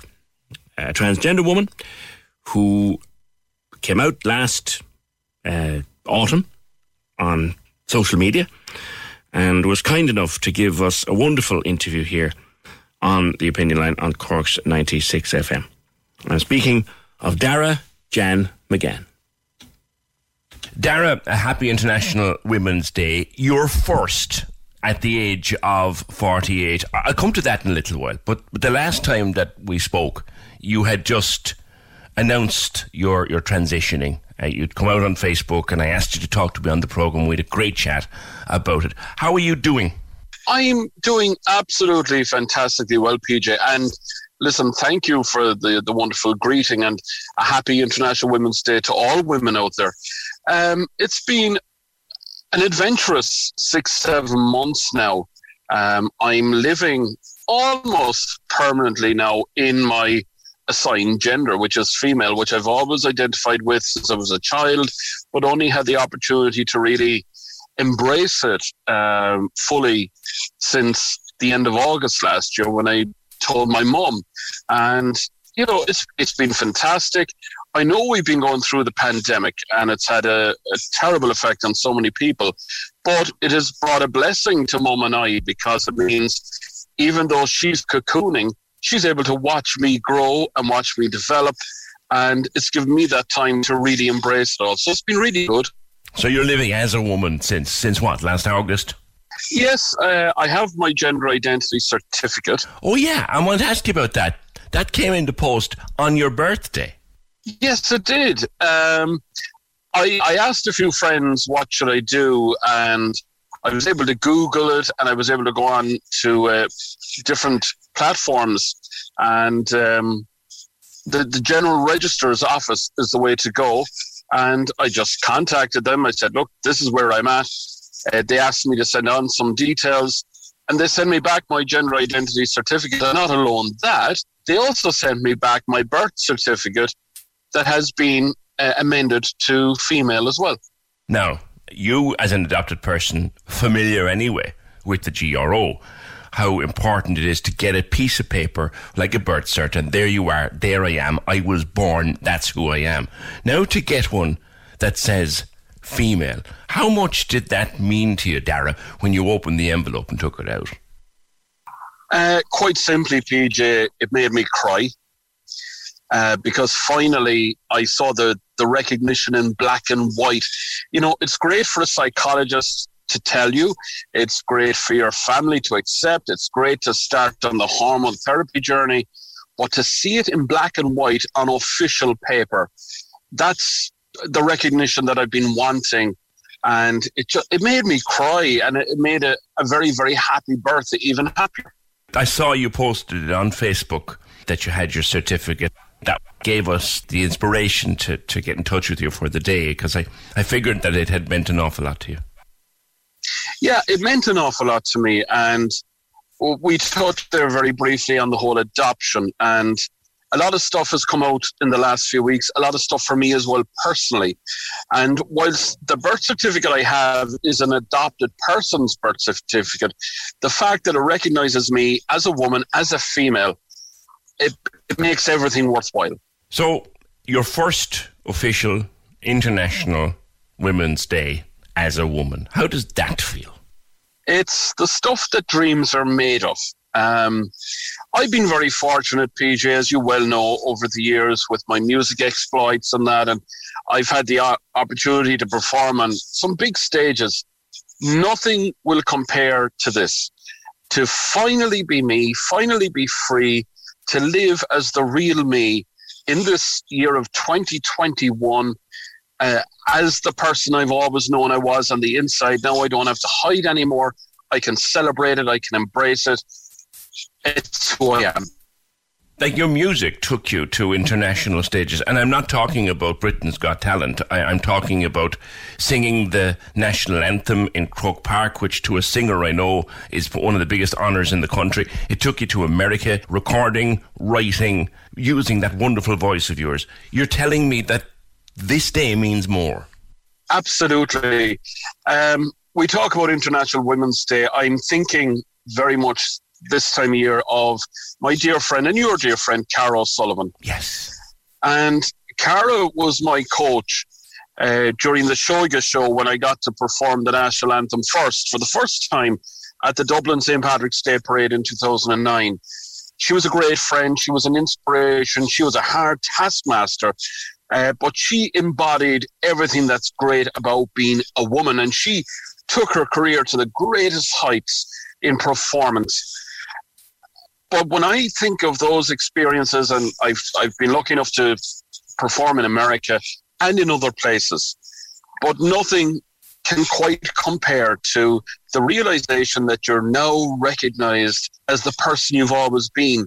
You don't have to hide anymore. You don't have to put on a false persona anymore. Not that I did, but now I can just be me and I can bloom and I can grow. And the other, you talk about Cara, and God, we, we miss her desperately. The, the other inspirational woman in your life, the most inspirational, I, would say your, your mentor, your mom. how is she doing? Well, my mom is doing great. Um, thanks be to God, she got her first dose of the vaccine last Tuesday. Um, no, she had to wait a week because unfortunately the HSE messed up with deliveries, but that's a, an argument for another day. Um, she's fantastic. She'll be turning 87 in August, please God. Um, she is my mentor. Uh, she's my matriarch, and she's supporting everything I'm doing. She always did.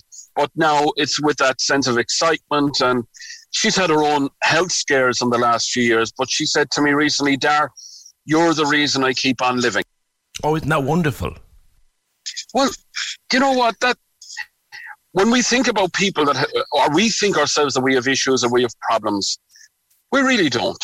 When somebody can turn around to you and say, "You're the reason that I keep on living," that's an honor. That's a privilege, and I, I, I I'm, I'm very grateful for that. Here's a question that you you might think is a little strange. How does it feel living with mum as her daughter rather than 12 months ago or whenever living as her son. How does it feel, Dara? How has it changed? Has it influenced your relationship in any way? If anything, PJ, it's brought us closer together, if that's even possible. Um, I suppose, Mum, and I, I, look, I'm not one for knocking people on the use of pronouns or stuff like that. Mum still looks at me still kind of as her little boy, and that's okay. Look, she adopted me when I was eight weeks old. I'm not going to be rocking the boat. She said to her niece recently, "Oh my God, he, he, she must be so mad because I keep referring." She's on the journey too, PJ. You know, and I mean, I accept that, I embrace that, and I mean, we're probably closer together. We fight like cats and dogs, of course we do. Uh, but now we're fighting like two bitches, and it's so much fun. that is a, a wonderful place which to leave it. My dear friend, enjoy your first International Women's Day as a woman. Enjoy it like you've never enjoyed before. Well, thank you, PJ. And before I go, can I send my heartfelt support and love to a member of your of the 96 family, El Marie, yeah. who's another wonderful example of inspiration when it comes to women. I know she's going to face another battle, but by God, I know she'll win it. So my, my love and support to her and to her family. Th- thanks very much for that, Dara, and, and have a great day. Thanks, PJ. Take care. The Opinion Line with PJ Coogan on Corks 96 FM. 1850 715 996, the number to call. Text to WhatsApp 083 396 96 96. Email opinion at 96fm.ie. If you missed anything in the first couple of hours this morning, don't forget our podcast becomes available in the afternoon, early afternoon. We put it on Twitter once we have a link ready, and then it'll go to all of your various platforms, including the Corks 96 FM phone app. And it's free.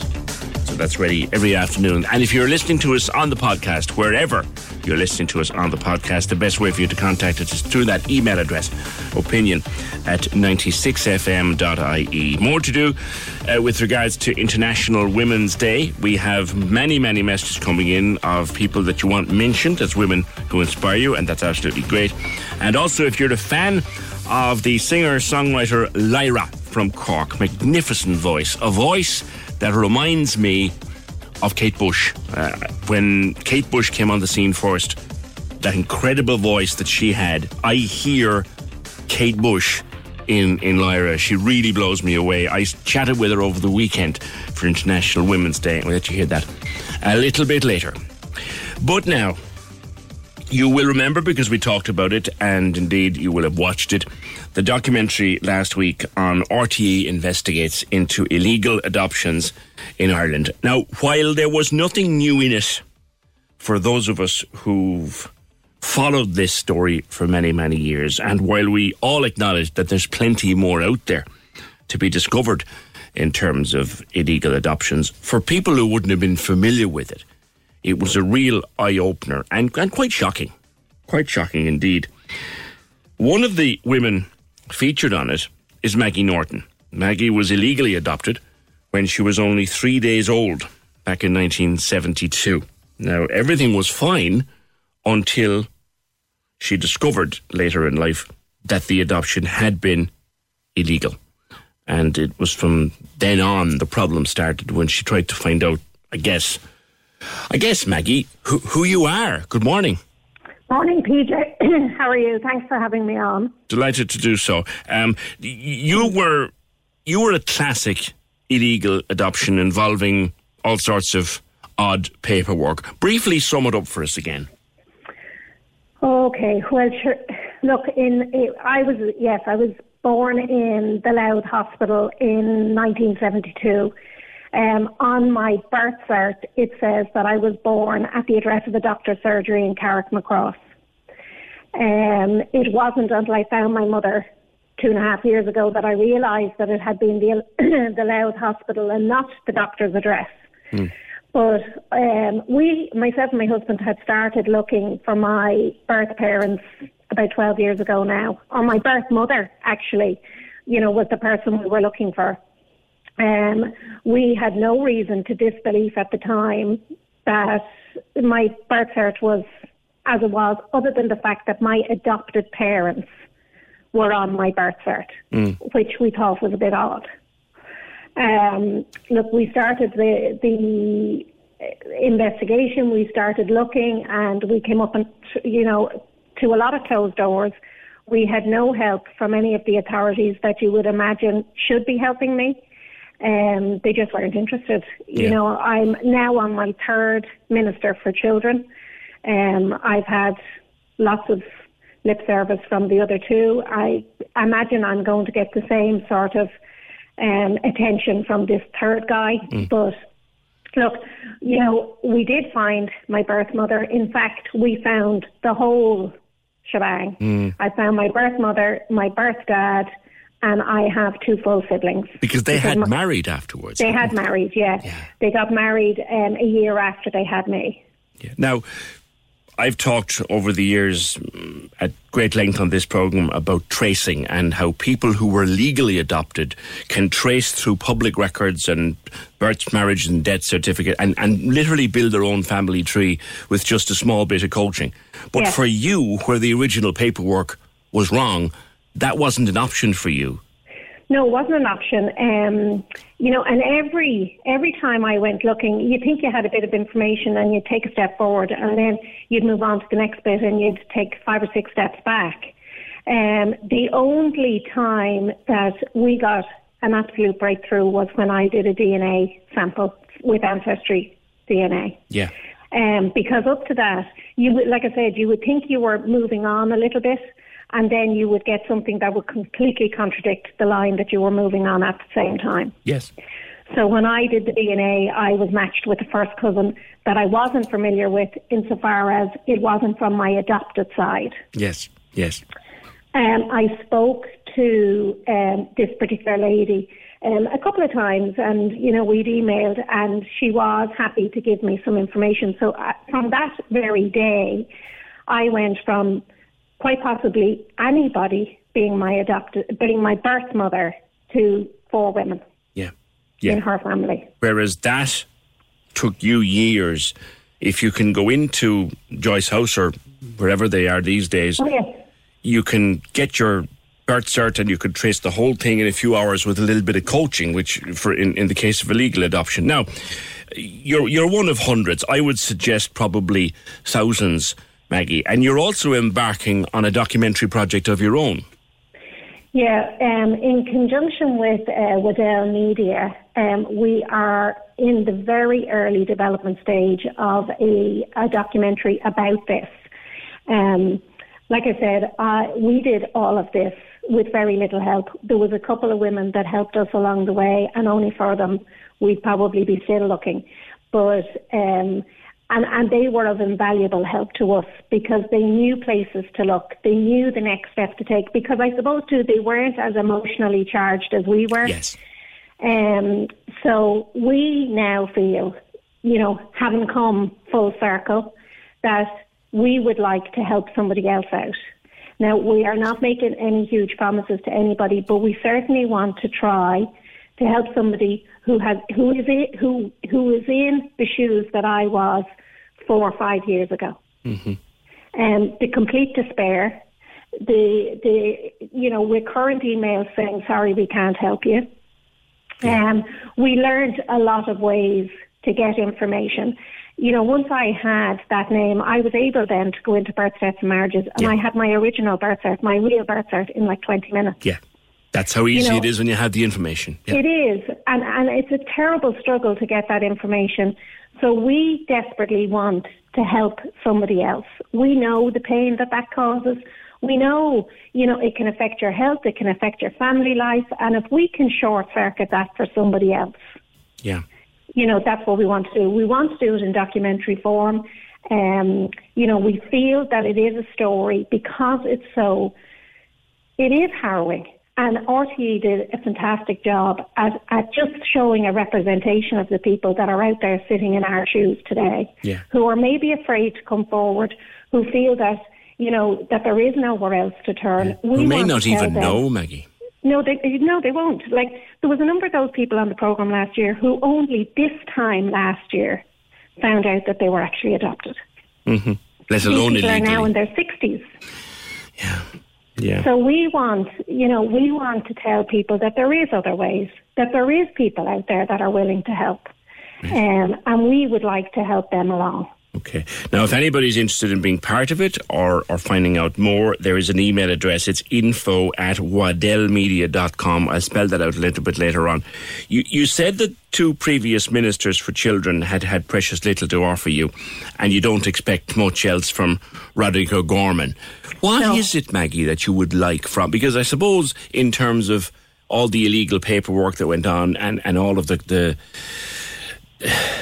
the mess that's I- out there. What is it that you would like Roderick O'Gorman to do? I would like him to stop hiding behind GDPR.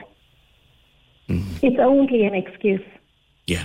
If this was something different, you know, we seem to be able to get legislation pushed through, you know, at almost a moment's notice for other things. Mhm. This is people's lives. What, what is it you want? What is it is being blocked by GDPR? Well, because people are getting records from TUSLA that are redacted, their own records Yes. Yes. that are, com- you know, are coming redacted. The whole page is coming redacted. That's right. Yes. You know, that is not right. There is nothing right about that. Yes. So I want them to send these people, to, you know, I would have had no interest in going into birth certs and marriages and looking for somebody else's birth cert. I was only going in there to look for my own. That is where these records should be made available in birth deaths and marriages for you to go in and look at your own. And it isn't good enough to say, oh, well, we might have the legislation through by the end of this year. That is not good enough. These are people's lives. These mothers who are looking for kids are now in their 70s and 80s. They don't have time. Yeah. Time is not on their side. You know, there is many, many, many mothers out there that are going to die of a broken heart because they have no idea what happened to their children. It was completely taken out of their hands. Now, I challenge anybody to tell me that that's okay. Ah. It's not okay. It's not okay. You, in particular, and I, the other night, I watching the documentary, I said, I know that woman's voice. I know that woman's voice. And then I realised I'd seen you on the Late Late Show a number of years ago. I rewatched that interview on the Late Late this morning. And the fact that your mom and dad had married and were desperate to know where you were, there was joy without limits all around. It's not going to work out that way for everybody. No, it isn't. You know, it isn't going, and, and that is the one thing that, w- you know, we're not promising. Like, my big thing when I was looking was, please just let her be alive. Yeah. I would have taken her, like my adopted mother in her, you know, last few years, she had Alzheimer's. Um, you know, and it's not a very nice disease, but but I definitely know that even though she wasn't verbal, she knew who I was. Mm. And I would have taken my mother in any shape or form she came, as long as she was alive. Yeah, that's how much it Um, means. yes, it, it is how much. It is, like, I mean, this is, and only people, I think, who are going through this understand the enormity of this. All right. I'll leave it there, Maggie. I've no doubt we'll we'll speak again because I've, I've hu- as you may or may not know, I have a huge interest in this for many, many years, particularly, thank you, Maggie Norton, particularly in the illegal side of things, because I know so many people who were legally adopted, but I also know of people who were illegally adopted, forged paperwork, birth certs that had no real relevance to who they were. So if you're interested in being part of that documentary, it's in the very early planning stages. Info at Waddell Media, W A D D E L L media.com. Info at waddellmedia.com. It's a story we'll follow and a story I promise you we will come back to. 1850 715 996. Our messages continue to come in about inspirational women for Women's Day. One of them is so good, we just had to call the person who sent the message. The Opinion Line on Corks 96 FM. With Lehan Motors, leading the way for Toyota hybrids. The place to order your 211 Toyota. See lehanmotors.ie. Where is the dorsal on the human body? On your back? The dorsal on the human body has just taken the game to 96,000 euro! You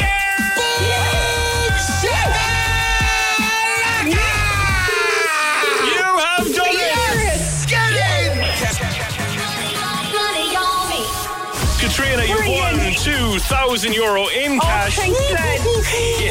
Yes, well done. Two gram gone out the door on the two gram minute. Another winner. There you go. Go, go. The two grand minute. Listen to play. At 740 and 840 every day. Casey and Ross in the morning. On Cork's 96 FM. This is Cork's Gold Imro award winning talk show. The Opinion Line with PJ Coogan. Call us now, 1850 715 996. On Cork's 96 FM. Quick reminder to you that Premier League Live back this coming Saturday with uh, Trevor Welsh on 96fm.ie and on the phone app. It's for the Premier League Live exclusively online and powered by Talk Sport. Saturday coming Leeds against Chelsea at 12:30 Christmas uh, Christmas Crystal Palace versus West Brom at 3 Everton against Burnley at half 5 and Fulham against Manchester City at 8 it's the Premier League Live online with Now TV. Stream all the action from Sky Sports on the Now TV Sky Sports Pass. And listen Saturday on the Corks 96FM app or go to 96fm.ie. 1850 715 996. Just go back to vaccines.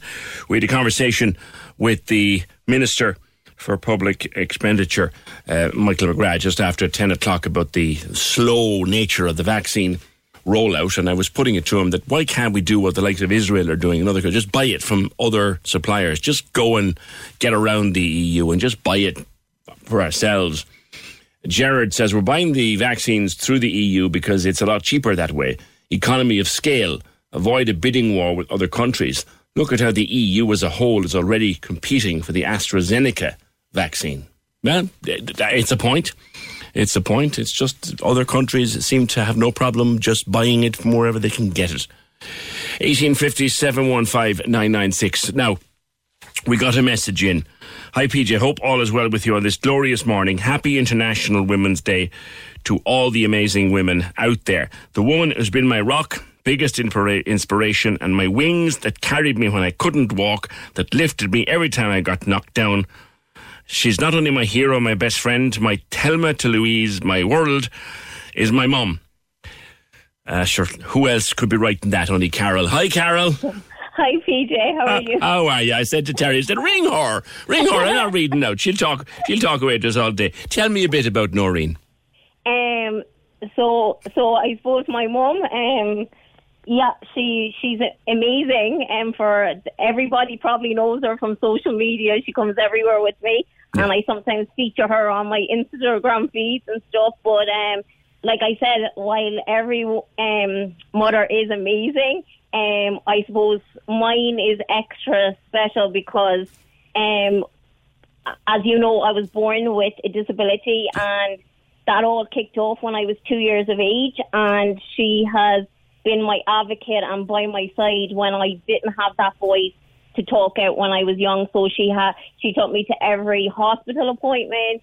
She's been there with every for every medical procedure, and I suppose everybody knows her because she's always there, even with school and stuff. So um, she's one of the most determined people who pushed me through life and made me feel that nothing was unaccomplishable. Even when she had trouble to get me into mainstream school, because I suppose sometimes before, like we're more educated now, but when people initially see, you know, my my height, they felt that I wasn't able for Main Street School, and you know, my doctor, she said I talked at six months, hence how I talk for Ireland. So, um, she said there's nothing wrong with her brain, and you know, they apolo- the schools apologized to her after for that because she wasn't sending me to an alternative school um, because she knew I was well able for mainstream school. So I, I feel like, you know, if I could be just a fraction of the woman that she is, because um, I suppose I, I always wondered why she was always so anxious with me when it came to hospitals and procedures, because I was thinking I'm the one having the procedure, what's wrong with her? But when she fell down and collapsed, um, she had bowel cancer herself. The roles reversed because I had all the anxiety and fear of what she had with me all my life.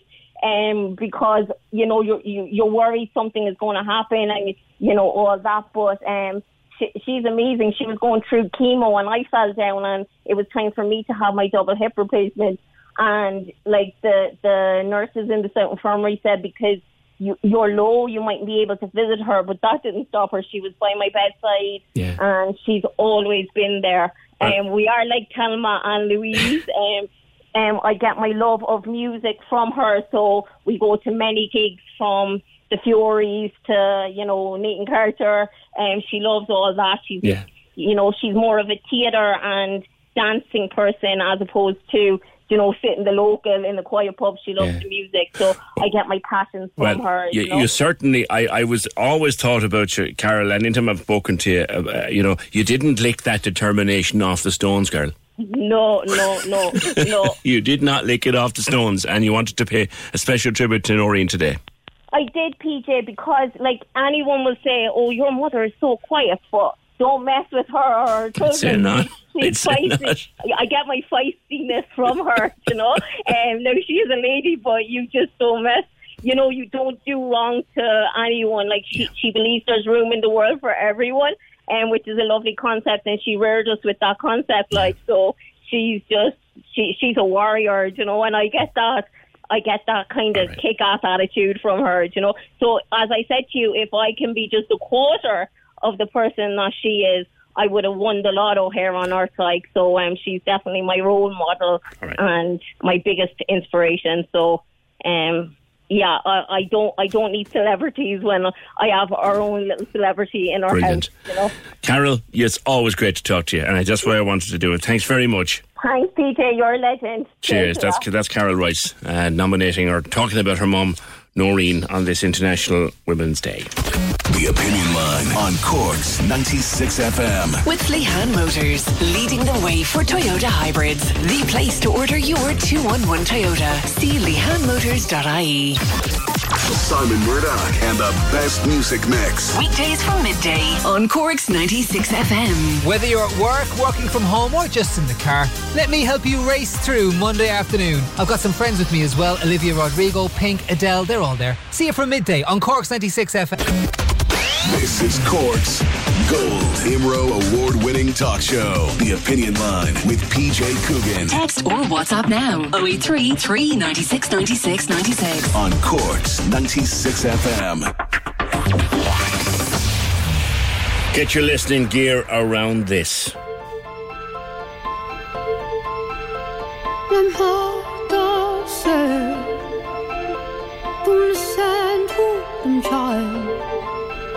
Just raise your head And darling you will be alright Follow your heart to the stars You will find your way Out of the dark I can hear them calling your name.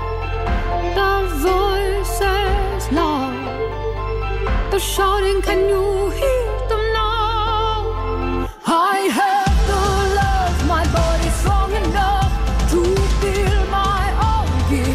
Extraordinary voice, incredible song.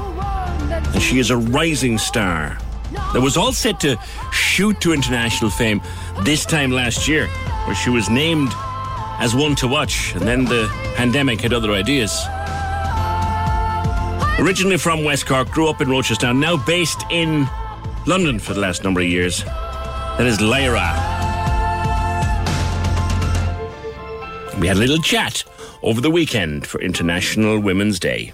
Lyra joining us from London, where you're based, and it was all about to take off this time last year, and, and the pandemic intervened. We might talk about that in, in a wee while. But go back to the beginning. When did you first start singing, writing? When did you first realise, hang on, there, there might be a career in this?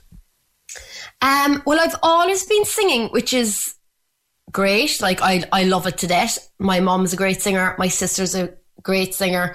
So growing up, it just was a thing that I just fell into. So singing has always been a part of me. But the songwriting and kind of thinking, you know what, girl, go for it. I think has only been when I first wrote Emerald was kind of like a real starting point for me, which is probably now about like Cheapy Mac, probably about five years ago now, maybe. Um, and that was my first time that I was like, you know what? I can write songs. I can write songs that people really like. When I put it up, I got a great reaction from it. Just put it up to test the waters and see if it was a thing that, you know, was a goer for me. To hold something like that in your hand, the, the notes, the words, whatever, and then to put it out there and for people to like it, what's that feeling like the first time it happens? Oh, it's it's unbelievable. It's like the best feeling in the world. Like putting it up is the most scariest thing ever. You're putting it out to the world and you're like, oh God almighty, you're literally like sitting on your phone, your, your laptop open, your iPad open, everything open just to see if people will take it. And, uh, you know, after about a while of it being up and people start liking it and, you know, commenting on it and giving you all this amazing feedback, it's just, it's the best feeling in the world. I think this is why I'm basically do music is for, is for that, you know, for people to enjoy it and, and getting that connection with them is just amazing. Yeah. I mentioned this time last year when Universal Music, like the biggest record label in the world, was pointing to you, pointing to Lyra and saying, here's one to watch in 2020. Now, I know. coronavirus had other ideas, but, Bloody did. but how exciting was that? I mean, I was ready to go. I'd just done my first ever headline tour, which was completely sold out. I was shocked beyond all getting up on stages to like a packed, um, I was going to say a packed hall. Where do I think I'm singing? In town hall. in the packed venues. And, um, oh my God, I was like living life. I loved it so much. And then next minute, I got off stage. I think Limerick was my last show. I was back in London about to start the festival circuit and pandemic. Yeah. I was like, oh, holy Nora. It really knocked me. I do have to say, like, I was so, so upset just because I thought, oh God, have I missed it now? Like, you know, as you said, everyone's like one to watch, and the whole year just slipped me by. But I'm ready to come back bigger and better now. And when I mean bigger, I also mean physically. The COVID kilos are upon us. And then the late late came, which of course that was a big moment in anybody's career. But I suppose mid pandemic made it made it even bigger. Tell me about that. That setting that up and be and that moment in the late late show. the Late Late Show was like, oh my God, when I got the call to be on it, I was petrified from the time I got asked to the time I got on stage because it's it's our Late Late Show. It's like our biggest show. My mom was gutted, obviously, she couldn't come because of COVID. She was like, the bloody one time I could have been in the audience in the Late Late and I can't go. And I was like, sorry, ma'am, pipe down. But um, you know, it was surreal being backstage, knowing that I was going to be on the Late Late Show. Like Ryan was amazing. He came down to me and like was chatting to me beforehand just to make sure that I was okay, because obviously he heard through the grapevine that I was petrified. Um, and then when I stepped out into the studio, they'd made such an amazing effort. Like the staging was beautiful. They had put all flowers everywhere because obviously they know that I'm massive at the flowers and I always put flowers on stage when I'm performing. And I got to sing to Ireland and it was like, it was so surreal. And then But hang on, girl, you were planning a tour, an international tour of all the festivals. The late late show's still bigger. Yeah, I think it's just because you reach so many people through the TV and like people who just be sitting down watching it, not for me. So it's kind of like a my opportunity to kind of show them what I'm about, you know, sing my song for them and, and try and win them over to be like, oh, watch, think this kind of thing. It's a lot scarier than if you're at a festival, you know, the people that are popping into your tent have obviously heard it and like it or have come to see you. So you're in a kind of almost like a safe zone. Um, so I feel like the late late was a lot scarier. I suppose you can identify with it on, on one level in that a lot of, a lot of traditional late late viewers, when a music act comes on stage, you know that's when the kettle's put on a lot of the time. The last thing you want to be is a kettle boiler, but within within thirty seconds, people are going, "Whoa, where did this spring from?" yeah, it's a it's a different sound, I must say. And as I was saying, like I'm I'm so bloody loud. They definitely hear me when they're popping the kettle on. They could go to the shops and they'd still bloody bloody hear me from the TV. So uh, I've no fear of them not uh, not hearing anyway. But yeah, I think people were shocked because, like you said, they don't know me. Like I was, I was a very newcomer, and um, you know, I suppose as well the outfit kind of kept people watching because it was a bit flamboyant. it was.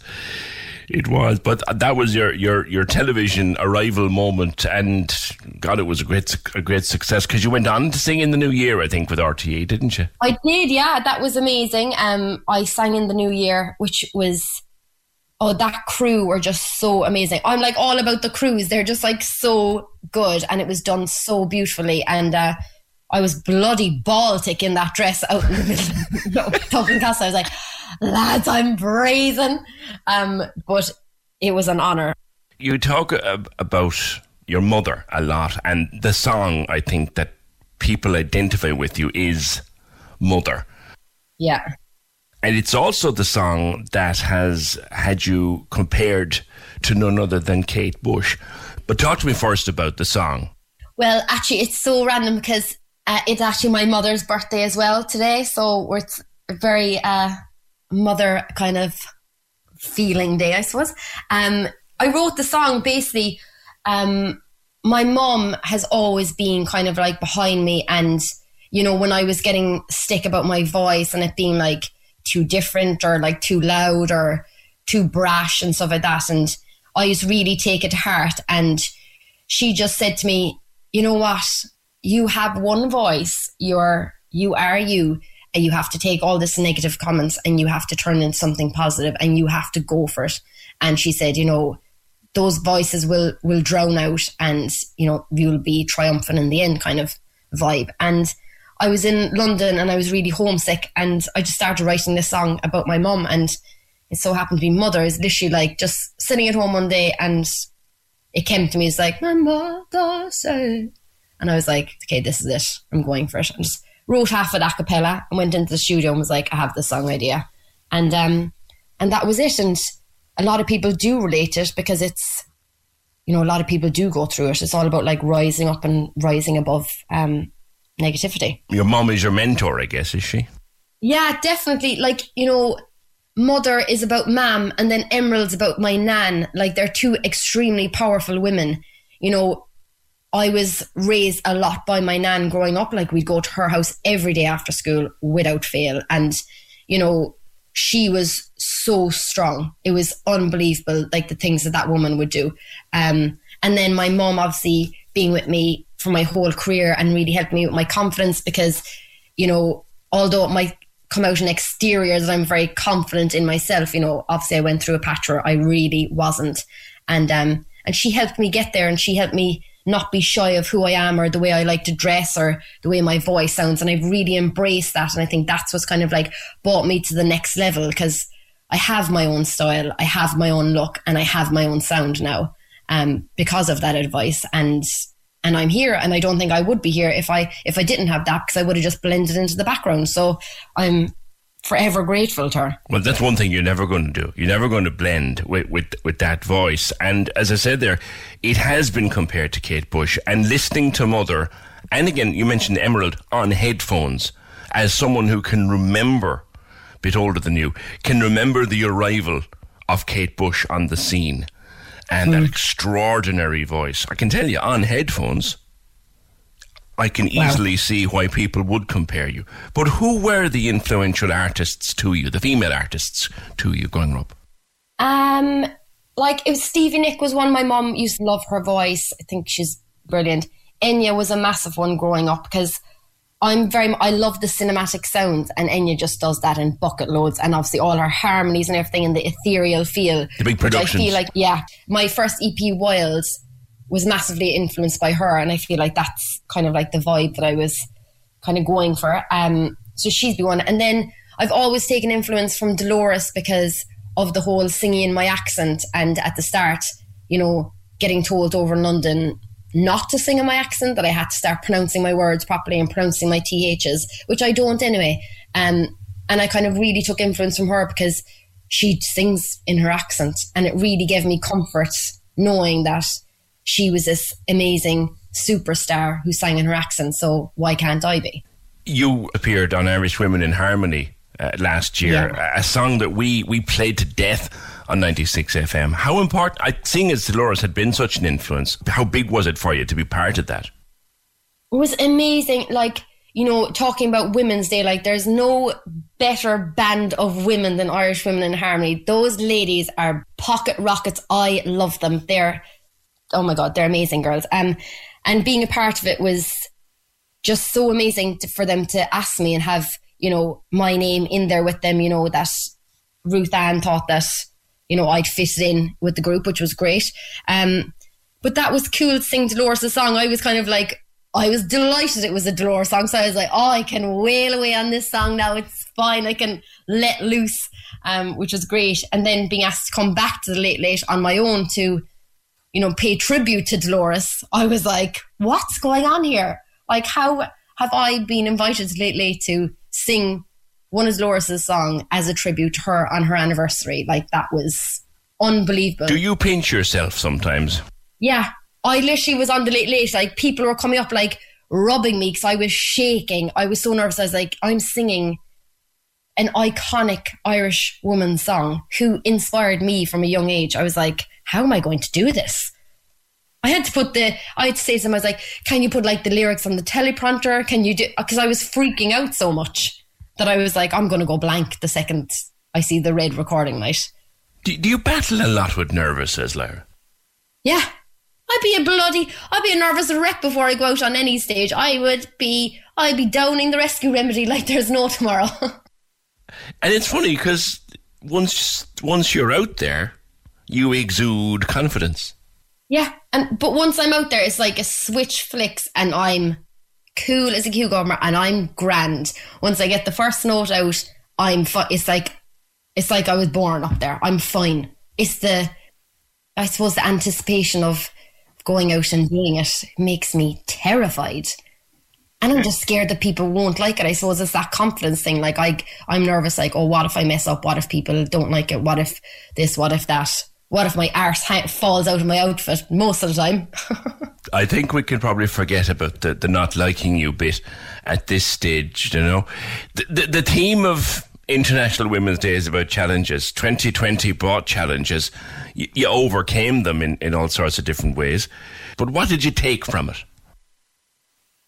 Um, I definitely took from it, you know, how do I explain it? Like, you know, we everything's kind of been stripped away from us. Um, you know, we've all been locked up. Um, I suppose, and um, I think it's just like the little things. I I just take nothing for granted now. Like nothing. Like the thought of being able to go to a festival or stuff like that now is like way bigger than it was in say 2019 like oh yeah i'm just off to play this festival now it's like i'm off to play a festival like this is amazing. Like i suppose once it got taken away from me and and now that it's back i'm just like okay you need to take every single opportunity that comes your way now and grab it. And whether that's you going touring non-stop for a year then that's what i have to do. Because um I suppose time is that maybe what I'm trying to say? Is like I don't know. I, I find it really hard because I find I still find it a very confusing time because I'm hoping that I'll be back up on stage but like I've also been told don't get your hopes up too much because it could all be taken away so I still feel very confused about the whole thing Mm. There's even a song in coming through the pandemic, I reckon. definitely um I actually wrote a song last week at home um and it's very much about that it's very much about like you know holding on to the silver linings and you know that together that we'll get through it and it's all about like us all together being like this gang of warriors and basically the chorus is is just saying like you know we're warriors we're glorious and we'll rise above and we'll get through kind of thing and um and it, it genuinely was just inspired by one of those days where I was like, are we ever going to get out of this? And I was like, you have to stay positive. We are. And I wrote that song and I love it. It's definitely a festival opener. Are we going to hear it soon? Oh, yeah. I was actually sending the producer some notes yesterday, trying to get it together because I have so much music now. I just need to get it out. And I can't wait for you to hear it because I, it's, I know every artist says this, but it is my best material that I've ever written. I sent it to my manager and she was like, I love it. And Caroline has great music ear, so she loves it, it must be good. Can't wait to hear it, Lyra. And when you do get back to Cork and we are allowed to do it, I want you to come in and sing live for me. Would you do that?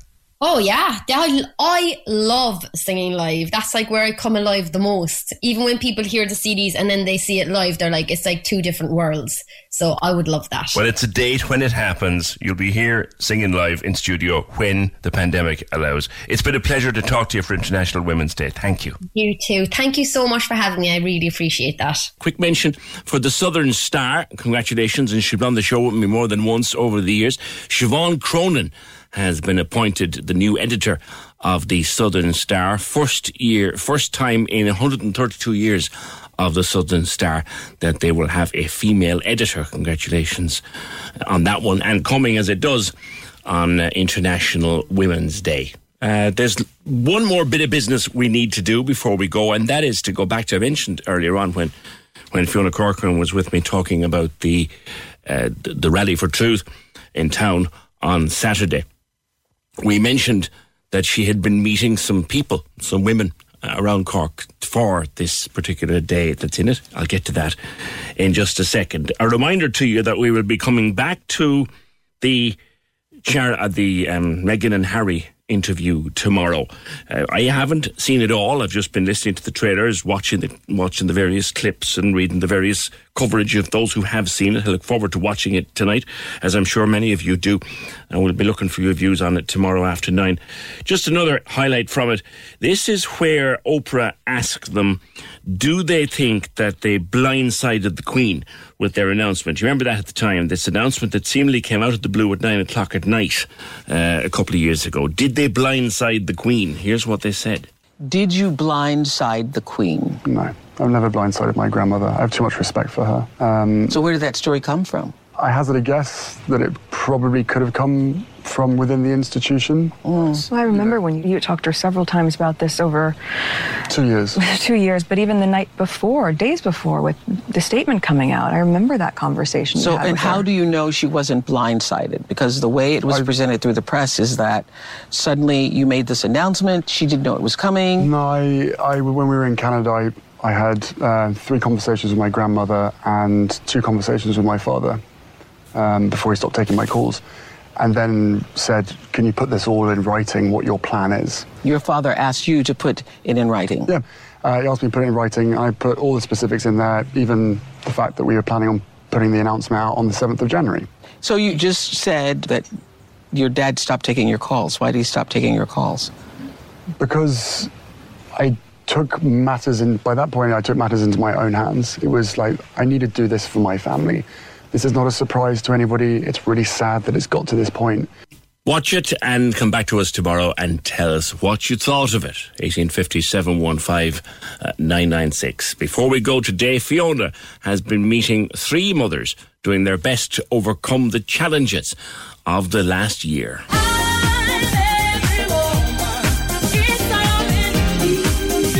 The last year's been tough enough now, I have to say. Um, working from home, teaching from home, um, the things that you normally kind of that anchor you in the week, they're all gone. So anything you might normally do on Monday or Tuesday or whatever, they're gone. So I think people are a little bit adrift because of that. But uh, managing and just taking it day by day, to be honest, Fiona, just keeping it in the day, trying our best to, you know, just kind of be positive about it. Mother of two, Leanne Burke is one of the many mothers around the country who've had to overcome a whole new set of challenges due to the pandemic.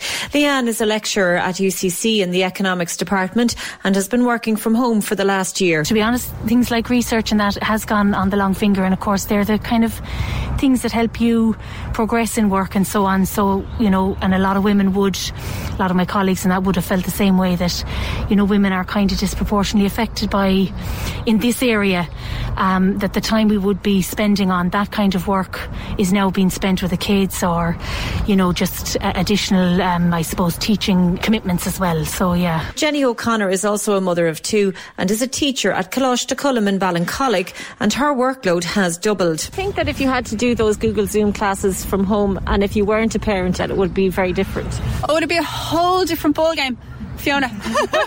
I'd be the fittest in my life. I'd have a six pack. I'd have a 22 inch waist if I did not have children at home. But saying that at the same time, um, I actually think it would be really lonely. as tough as it has been, and it has been very tough, I'm not going to lie, you know what I mean? It has been tough. But I think it would be very, very lonely if you didn't have the kids at home at the same time. So I think it's different challenges for every group of people in this pandemic, in all of these lockdowns, have had very different challenges. But I, I strongly suspect that my students you know th- things would have been my classes have been have been video bombed have been dive bombed have been stopped by scrapping have been stopped by by toilet business.